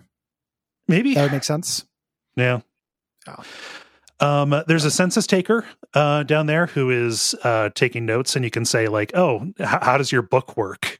And he just uh, tries to come up with different. Oh, maybe it's a Numenera.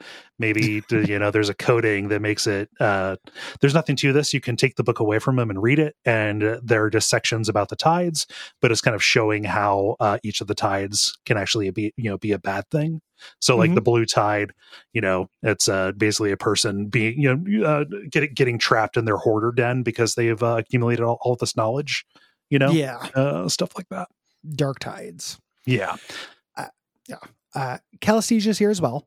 Mhm. Um, you know, she believes that she is afloat with all of her sisters in this void of non-existence. You Yeah. have to convince her that she's actually there Mhm. and exist. Yeah. Um, And she realizes, oh, I'm in the psychic construct. That probably puts me closer than I've ever been to the data sphere. You know, I I, I didn't do anything with her story, so I didn't know. I could probably figure because of this game that she was going after immortality. But she says, Mhm. like, oh, th- this might be the way to do it. Like, if if there's anything that Torment Tides of Numenera has taught me, it's that immortality is messy and complicated.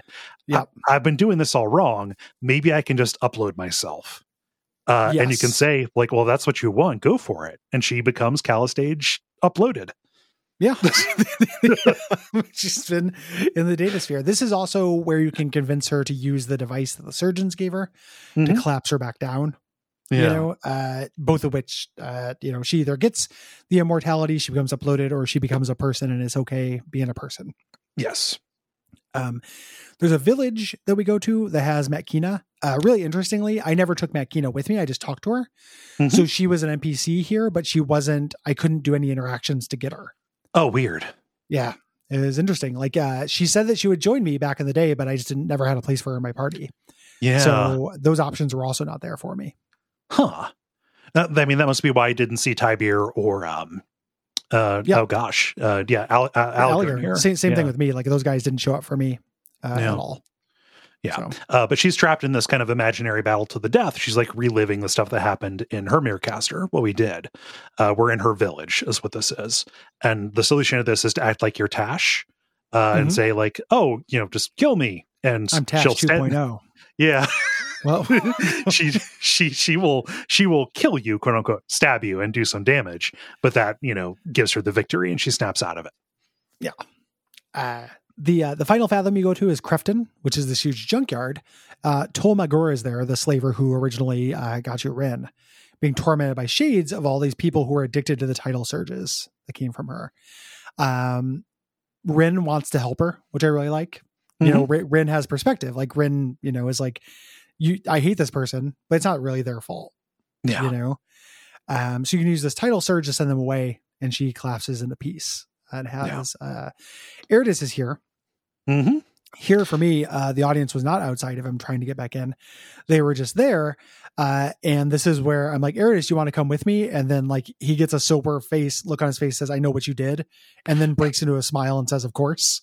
Uh, and then joins me. oh no. like, oh man. Shit. uh, I, I know what you did. Come on, let's go. Airship yeah, just ahoy. like, Yeah. oh fuck, man. All right. Uh, but here, because I chose the option that I did, uh, they're outside of him, and he is, you know, temporarily himself. Uh, and you can uh, kind of just say, like, okay, well, you know, you're out of him now. Uh, and they say, no, we had a bargain, even if he didn't know that he entered into one. Um, And they say, and they say, you know, fact still remains. Erritis more nanos than man at this point. Um, you know, he's he, like he he is he is going to die if we're if we're outside of him uh, and I use my tidal affinity and I pass a check uh, to separate the audience from him permanently, deciding like, no, this is this is what his true self wanted. Like I am foregoing taking him as a combatant into the end of this game, and you know, there you go. He is going to die, but he is going to die as himself. Uh, and so he fades away into nothing, you know, crying gratefully. You know, thank you. Yeah. Yeah. Yeah. Arguably a more dignified end than the one that I gave him in the slide. where he wandered the earth forever until he was just wandering around on his knees because his he'd worn his legs down Good into God. nothing, being animated by these nano machines. Oh, awful. Uh, and then they just found him as a skeleton, uh, like a blonde skeleton. At some point, they say it's like going to sleep. Uh, you enter the the resonance here, uh, starting the series of scenes and zones and realms to Yeah. get here. Uh, the first is a scene from the Endless Battle. Uh, Rama Cairo, who is one half of that arguing couple for Miel Avest, attacks.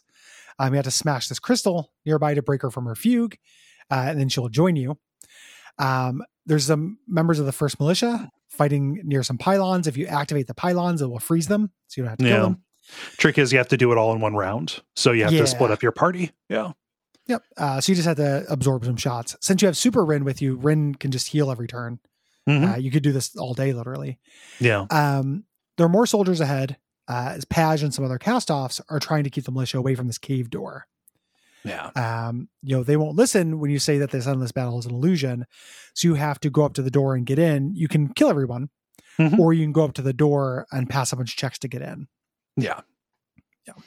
Uh, they mostly killed each other while I was doing this. Uh, Yeah, I think one guy survived. They didn't seem Um, too concerned about me. Yeah. Yeah. Uh, you get inside uh, and you see kind of these younger versions of the changing god and the first cast off bickering with each other. You know, the changing god is saying like, "Oh, you, you- like you think you're people? That's not true. I only, you know, I don't see you as children. I only had one daughter." You know, and you know the the first cast off you says like you know you just you, you walk around not fearing death. He says you know what happened to her reminds me of the danger of death every day. Like I'm not as oblivious to your struggle as what you, uh, as what you might think. And this dialogue works out in, in an interesting way because you are picking you are picking the choices, but the echoes that you're seeing here, the you know the the, the two uh, the two arguing people, uh, your words come out of the first kind of phrased as a question as she would say it in the middle of this big you know you know screaming match that was happening between them. Yeah. Like you're influencing her. Yes. What she says in the, this memory, Yeah. you know. um, Um, you know and i end up saying like oh you know like just we're we're people we're we're not you know toys for you right Yeah, our lives are our own yeah Yeah. uh, doing this uh, enough, you know, they they go both through through the portal. You can go through this portal at this point, and you're a, a fathom in a resonance chamber, very similar to where you were born. Um, this hex fall floor falls away, leaving five platforms on the central platform with a stasis pod in it. We've seen these stasis pods before. Yeah. Um, there's a little bit of a kind of a puzzle here. Yeah. Uh, one of the platforms can spawn this doppelganger of you that's female, like your character choice if you had chosen the opposite gender. Mhm. Um, it's short lived, but it wants to help. I mean, Yeah. why are you a woman? And it's like, oh, the changing God was pushing these limitations. You know, uh, you know, even after centuries with our creator, I can't explain the fastidiousness about gender. It's just the way he is. um, and he created this uh, thing basically to think out loud. yeah. You know, he wanted to have a, a program to talk to to to work through things, but it works against him because it can go and stand on certain little bits, allowing you to get to the middle chamber, uh, where the uh, the cryo chamber thing is. yeah. It is very funny because the uh the little assistant will only be alive to issue one command. It runs over presses the button the floor changes and then they explode like a balloon of blood. Yep, yep. The, having done died as it lived. uh, you go to the stasis chamber, uh, and the ghostly woman appears here that we've seen. Seeing the body, she remembers what she is, and this is kind of unlocking the motivations uh, for for the changing god here. This was the changing god's daughter, uh, yes actual daughter. Um, he was trying to have her outrun the sickness uh, by transferring. You know, it was a last resort, transferring her mind into new bodies. Mhm. The sickness would follow. That's why there are all these people in Sagus Cliffs who had like this personality trying to imprint upon them yeah uh, those are. Uh, so he put her in stasis until he could figure it out. Yeah. Uh, so her situation basically just mirrors his, you know, transferring bodies, but something still comes after comes after and gets her. Yeah. Right. Um, uh, so we can ask her like, Hey, you, can you build a path out of here? You know, since, since this fathom is her memories. Uh, and she does. And she says, Hey, you know, please stop my dad. Like this has gotten out of hand. Yeah. Yeah. So you're taking this large chamber with three doors. The center one's locked, and we have to touch both doors that take us into Merecaster memories. Uh, these are the important ones that are explaining the game. Yes. Uh, you go into the right door, and we're taken to this orbital platform above the ninth world, uh, just before your birth as a falling star. This is where you came from in the beginning. Mhm. Um, you're in your own body before you were born, holding the staff that contains the backup of the changing god's personality that would eventually become the scepter. Uh, uh, the specter. He, the he, he is a sorry. scepter, but will become a specter. Yes, whoopsie doodle. Uh, yeah, the Spectre Scepter. Um, the the um the staff that will become the scepter is very funny. Tap B, stop it. oh man. Uh, but but uh, we're running tests. So you're coming into the situation. You're about to uh, try to get the resonance chamber like up and running. You're just Mhm. you- like our final tests what we're doing and we just need to make sure that this new body that i have made that i've cloned here uh, is going to work with the resonance chamber. We have to see. But before the test can can can, can execute uh, the sorrow shows up uh, you know, and it starts destroying the platform, uh, which is this big setback. Like, you know, this was an all or nothing kind of thing. This platform contained like it was a repository for all of the knowledge that the changing god had uh, had amassed. So, Yep. you know, very very specifically, most of the infrastructure that he had for doing the thing he was doing is gone by the end of the game. Yes. Yeah.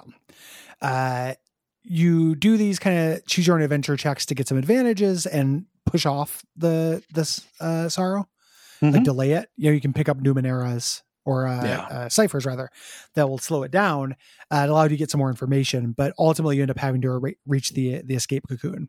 Yeah. there and and start the game. Mhm. Uh, when you use the left door, you are in the Merecaster of the Changing Gods laboratory, where he was trying to help his daughter. yeah. Um, this is the more interesting uh, of them. Yes. There is uh, you're kind of poking around uh, when this rumble happens. The sorrow is coming, and an AI appears that's a copy of you Mhm. uh, that says like, "Hey, listen, we're not going to be able to save her, um, and you can keep trying to save her. yeah. Uh, you you want to do this, um, you can't. There's nothing that will do that will do it. yeah. Um, and ultimately, you and the Smearcaster, as the changing god, die. Yeah. Uh, you get pulled into the sorrow. This is the big reveal. The changing god uh, died before the game started.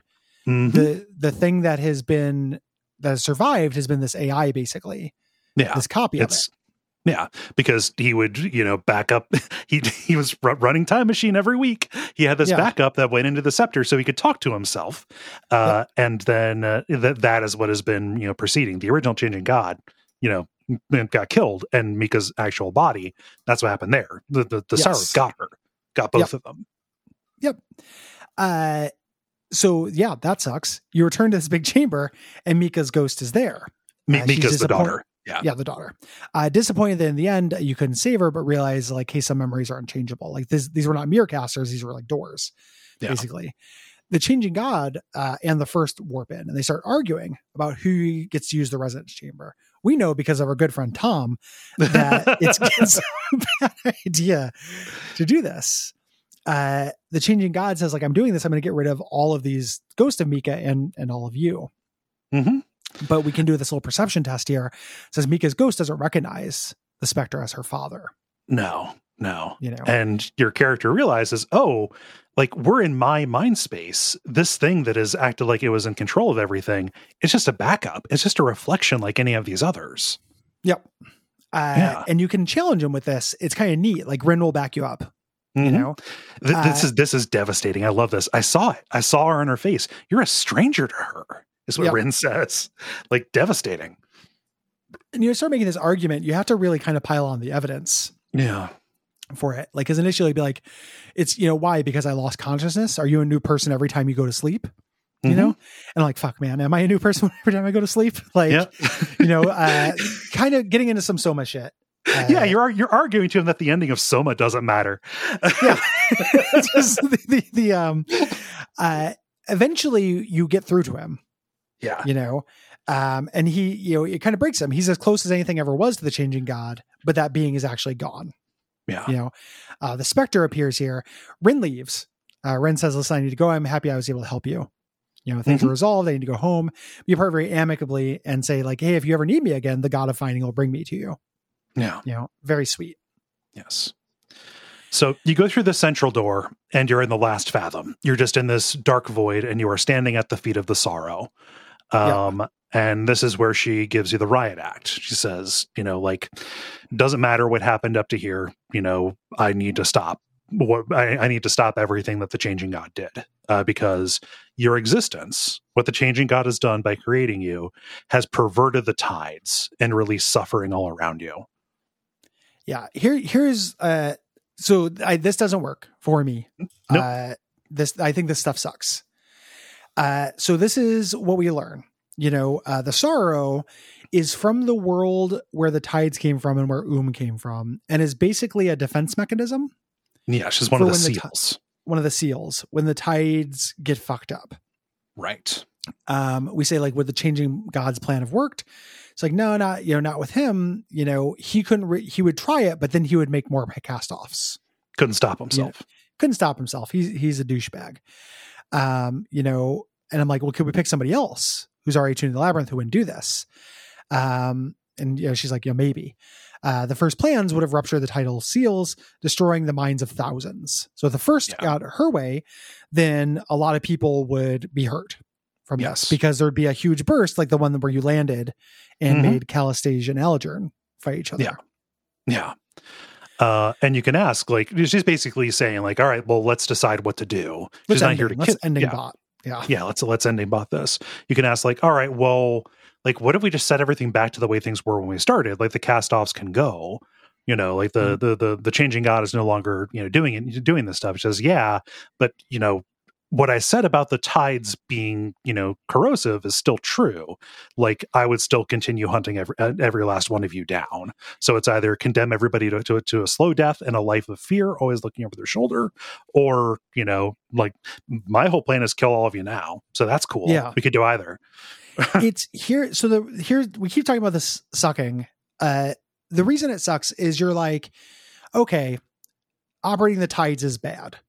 Yes. you know and you can be like what about what's her head from the thing she never used her tides and the the sorrow says well uh you didn't see it but everywhere she went just sadness and misery and madness followed Yeah. oh you Like- know what kind of weird fucking like addendum is that ps Yeah. everywhere this person was who was very important who was representing what was presented at the time as a major like choice like a philosophical faction of She thought Like, she had agency. Like Yes. we we can exist as cast-offs without using this this cheat, without doing this thing that we know is messing with laws that we cannot comprehend.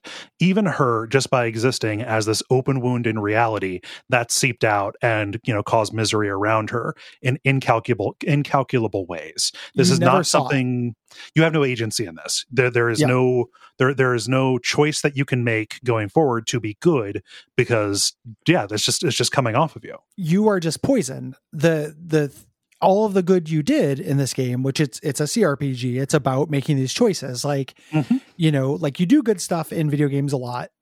It, one of the hallmarks of this specific genre is you run into people and you have specific like you specifically choose to help them because you Mhm. can choose not to for other advantages.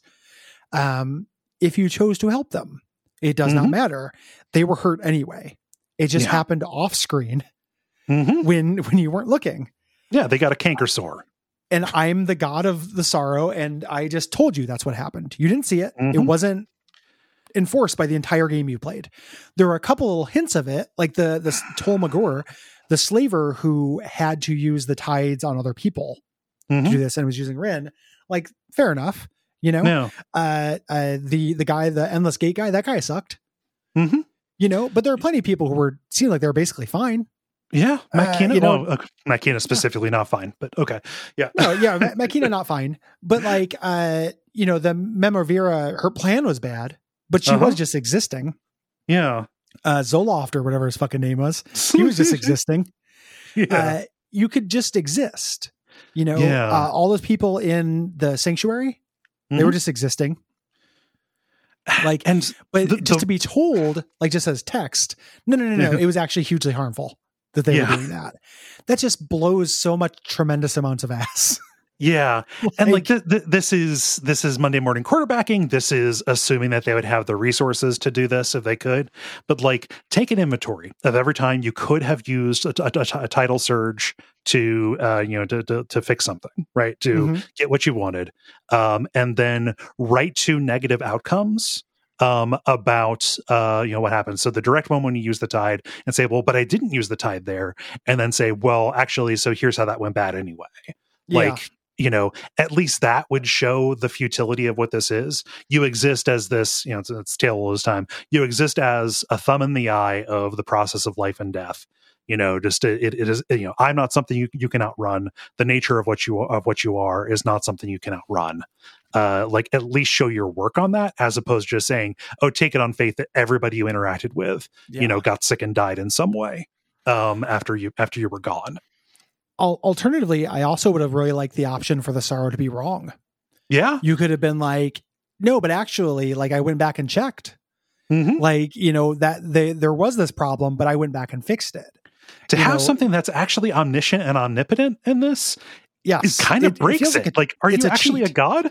Yeah. yeah, you the you it's it's really underlining a huge difference between this and Planescape Torment, right? Yeah. Where like that was all there were forces, there were objectionably true things in it, but the main conflict wasn't. Yeah. The reason why you were harmful in Torment wasn't just the nature of your being. Right. It was choices that your past self had made. yeah. you know and that was a game about justice like Mhm. do i subsume to these Mhm. things these are things that i did you may not remember them Yeah. but they're things i did i have changed that's good it's not enough i still Mm-hmm. Right. have to pay the piper because you know uh this is not that it's not No. landing either of these themes like, like we'll get to the summations here in a minute but i Yeah. also the fatherhood the dad stuff doesn't work at all no. uh, because the the changing God being like, you don't matter to me, you're not a person, is Mhm. a non-starter argument to a sentient being. yeah. Uh, you you don't get to say like a sentient thing is just not a person. There's Uh-huh. no sympathy to that. That's not a well argued position. Yeah. You also don't get to say like this feels like a band aid because the idea was I was supposed to feel guilty for things the the changing God did. I didn't. I was a totally different person. yeah. It's saying no, no, no. You, you're just tainted though. It's original sin. Doesn't matter what you do. and original sin fucking sucks. Yep. It's it's it's a horrible principle. It doesn't make any sense. It it spits in the eye of free will, and in a genre that is about free will or is close to Yeah. it being about free will, giving you the illusion of free will as Yeah. much as a video game can, it explicitly feels really shitty. Um, it also, I mean, based. So I've I've continued poking at source books about this, you know, Okay. because it's an interesting it's an interesting setting, um, Mhm. you know. And I I got like there's a big bundle of Numenera stuff, so I just have all these PDFs hanging around. So I've been poking at it, and like it also like the the sorrow feels like it's kind of going going really against like what I think Numenera is. Like, oh, there are these things that we call gods, there are these things that we call magic, but it's all no, that's not what that is like it's it's wizard of oz shit. So the, Yeah. the sorrow pretending to be all knowing uh, you know at least regards this like no, it's it's all toys. Like it's all it's it's all stuff that people made you know? It's just sufficiently advanced technology. Like you coming in and saying no like that's not demons that's nanomachines. There's a logic that they adhere to. Uh Rhin making her gods you know like oh we call it a god but it's actually not. They're effective in different ways but it is not this omniscient being. Throwing into this setting this thing that it thinks that it is omniscient and all powerful and actually is Yeah. feels like it does it feel it does not feel of a piece with like the coolest stuff that I have read about this setting. Yeah, yeah. Uh, agreed. Lousy. Uh, this is your choose. You know, ending Tron 2000. right. you know what you what you choose here um you can say uh you can fight the sorrow there, Mhm. and then you have a a boss fight at the end Yeah. i think i did that my first playthrough Okay. i think that's the ending i went through uh this one i said hey what about me put all the cast offs in me Yeah. fuck it i'm awesome uh, she says are you awesome and then you can name a couple awesome things you did okay. uh, and then she'll do it. She's like, yeah, that'll work. It, uh, and I'd be like, you'll lose the ability. Although they'll Mm-hmm. all be gone, you'll lose the access to the tides, but you'll be like a person. And Yeah. I'm like, great, I'll be a person. Yeah. And I was a person, and that was my ending. Yeah. My ending was, and like this is not anything that I've like read about, so I don't know how rare this is. I don't know if it's if you pass that perception check to see that Mika doesn't recognize her dad or whatever. If even if Um, you don't do it, Rhin does it for you. Oh, okay. Uh, yeah, this is just it's. There's not none of these are rare. Uh, Yeah. I'm not saying that to steal specialness from you. It just no, I wasn't it's trying just it's an ending. Tron 2000. Yeah. Like you just choose what you want to do. yeah i wasn't sure if there was if, if there were conditions that need that needed to be satisfied my solution was okay well you know, if no cast off is, you know, if none of our cast off consciousnesses are going to, you know, work, what if we merge all of the cast offs into Mika's consciousness? She's attuned to the labyrinth. Uh, you know, this daughter, this person who died, uh, you know, let her take over the let her take over my body and live out the life that she wasn't able to live, you know, back when uh, she died, uh, or you know, Mhm. early on because of that sickness, you know. And I chose that one just because that seemed like the most just, which is like, all right, if what you say is true and no cast off can can you know can exist because of you know the problems, uh, then you know let her walk forward. She's she's got nothing to do with this, right? And so that's that's what ends up happening. Yeah. Yeah. The uh I did not feel any attachment to the daughter. Hmm. Uh was the thing. Like yes, she deserved this thing, but she was also a stranger Yeah, up until this point. Uh she died in the fight with the um the the guys who took over Sagus Cliffs. That's where she got hurt yeah, and stuff. And it, it just felt like, oh, it's uh it it's all of a sudden out of nowhere. Here we are. yeah, You know, some guys. So I just Yeah. it- I don't like it as a choice because I don't really like any of the choices. yeah. Uh yeah.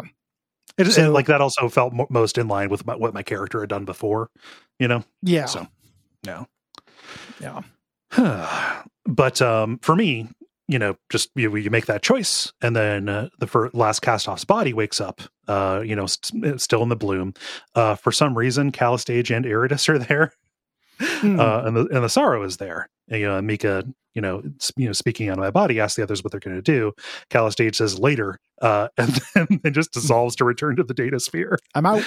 Yeah. Uh, Yeah. And Erritis says he's going to go uh, search for a new beginning. He's going to try and make the world a better place for somebody else. So it actually wasn't true. The nanos didn't, you know, dissolve him when they left. Interesting. The uh that feels a little bit like a hand wave. Like he It probably really should have does. died. I, I don't. Yeah, I don't like, like- that. I, don't like that he Yeah. gets to go and be a, a, a you know. Yeah. A himbo. An eternal Yeah. himbo. Uh I traveled the world with Callistege and we went Mhm. and sought out all the world's mysteries. Yeah. And uh Um was there and Erritis uh t- was marionetted through the desert until his legs dissolved. end. yeah. Uh, a big bummer of an ending. Yeah. I think. I I just I don't. It's so weird that both the big themes of this are so flat. Um, Yeah. It is an interesting question what it means to be so like this game is very sweaty in its ways to try to repeat Planescape Torment stuff.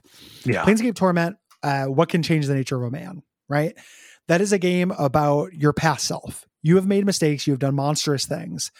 Does that matter? How much does that matter? What happens when you are confronted with the consequences of those things? You may not feel connected to your past, but it happened. It was you. Mhm. You know, this game says, what value does a person have? Um, Yeah. The the lady at the the off sanctuary asks you this, like, what value is one life? And you can be like everything, and, and she's really impressed. Yeah. The game does not live that theme, No. uh, even a little bit. You know, there there's the the girl, the daughter, who is one life. You Mhm. know, but by and I'm not saying this. I don't like the endings of this game as presented. I'm not Yeah. condemning your choice. What you effectively do when you, and it's also what I did, when you Mhm. collapse all the cast offs into one person, be it yourself or the daughter, you are killing tons of sentient life. hmm You're you're making a choice that on the surface is in favor of one life, Yeah. but you're you're condemning tons of people who are only not innocent because the game at the last minute says, "Hey, actually, they're bad." hmm It it just it's so flat from Well, a and also- thematic like perspective. and it's like no matter what choice you make like say you you know keep all of the cast offs you know with all their flaws in positions of power okay they're going to continue doing all this stuff you know the world you know the basically the status quo is going to continue uh you know if you believe like okay the cast offs are a problem they're going to be out you know like just let's take them all away if you take all the cast offs away it explicitly says like yeah you know like that left power vacuums and people are flawed too, you know, just like cast offs are. So the world didn't get appreciably better because of the decision you made. Like it, Yeah. it just basically it just basically says that like life is going to continue. Like you you do not leave a legacy in this. Yeah, yeah. Uh, really disappointing Yeah. because it, it's it does itself no favors. It, it it's a cool story, Mhm. right? It just does itself no favors being compared to Planescape Torment. Like Yeah. it's I ended up liking the play of it a lot more, even though I do kind of hate the ending the second time because I had expectations set. Mhm. I was expecting to ask questions about myself at the end of this. Like I was expecting to think, oh, like what do I think about these issues? Mhm. How does this relate to my life? There's nothing that's relatable about this at all because you you can make kids, but you can't make little non like only bizarre people, you know, the worst people in the world would ever think their kids are not sentient Mhm. and aren't life. Um, it's just not there's not it's not relatable enough, and No. nothing in it maps onto life or the human experience very well. It ends up working really well as a story, like a cool sci-fi story, and a great playground for cool ideas. Yeah. And all that stuff is really valuable. Like I would not give that up. I think it makes it worth Mhm. playing. Uh, but it ends up being very disappointing in terms of having a central thrust. Yeah. It just uh like like none of the ends meet is Yeah. is uh is is is is the thing and you know it- it is it is the useless question that you know you kind of can't help yourself from asking which is like okay it does it did itself no no favors by attempting by marketing itself as a follow-up to this you know massively good thing so do you hold it against it for not being as good recognizing that that, that the job was impossible and my Yeah. answer is of, of of course you hold it against it they could have tried to do something different they could have Well, Yeah. Yeah. it invites the comparisons as well. yeah It it, it was funded on the back of those comparisons, yeah right? Like it, it doesn't It- exist without that it wouldn't exist without them. You know, it's it's I don't do not consider it a person. It is it is a chaff that was uh so you you do compare it, it wants to be compared. It's also a really interesting thing uh playing this in the wake of Disco Elysium, which is the real uh follow up. Mhm. to, to Planescape Torment. Like that is the real CRPG that when you, and there may have been other ones since then that I haven't played yet, but like Yeah. that is one where you play it and you think, oh shit, like I want to ask myself these questions. yeah What do I think about this? Um, yeah, I, I'm bringing my I'm bringing my values and my perspective into this in a way that games do not ask of me. yes, and this might affect yeah. my values and perspectives Mhm. in a way that is not typical to games. Um, that is a really intense legacy that this game entirely fails to live up to. Yeah. And that's okay. Uh, it can still be good and worthwhile, but it's it's it makes an interesting pair with Shadow Shadowrun Hong Kong because they're both games that are done no favors being directly compared to their predecessors, which were some all timers. You know, they both have that kind of element to them. Like neither of them ask as deep a questions or do quite as good a job Mhm. at it. So Yeah. glad we did it. Uh, it's a good game. It's a cool game. Uh, In Exile is good company. I just kind of wish this had a better overarching plot. Happy to finally get a chance to play it. You know, kind of new.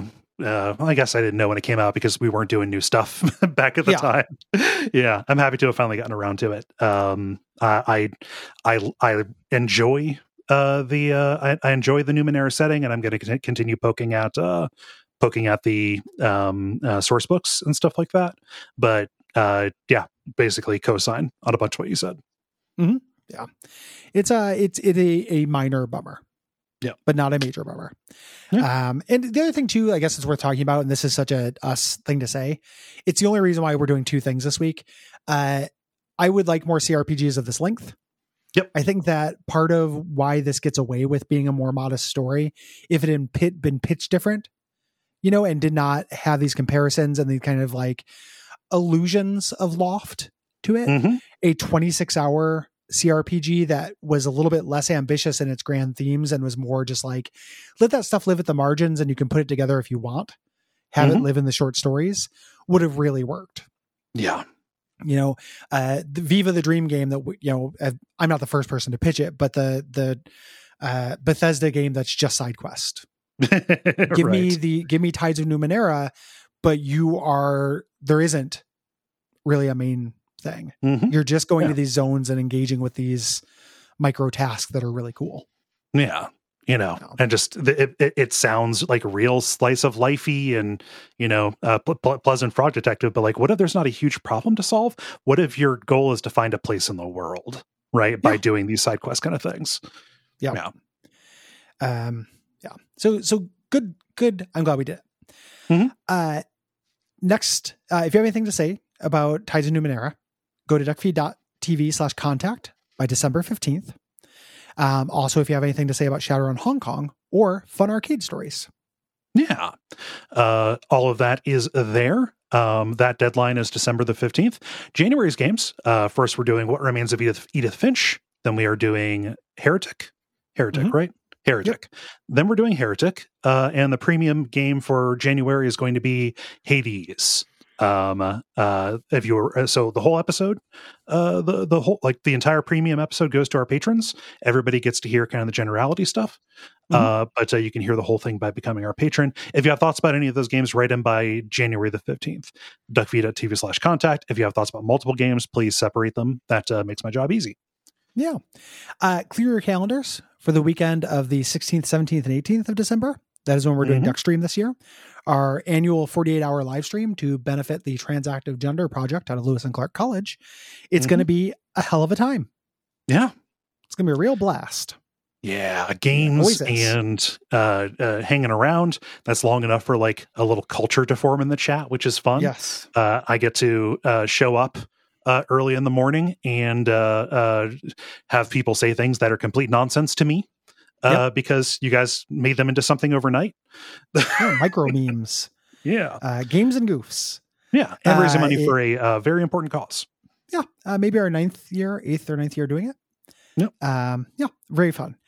Uh, if you are a non-white, non-cis, non-straight dude and you do a project you'd like to have highlighted, please send me an email at gary at duckfeed.tv. Uh, we like to do these little shout outs. Uh, this episode, uh, I want to shout out Coming Out with Lauren and Nicole. Um, this is, uh, you can find this at comingoutpod.com. This is a, uh, a podcast, the basic gist. Uh, queer folk from different backgrounds, experiences share their coming out story, whatever that phrase means to them.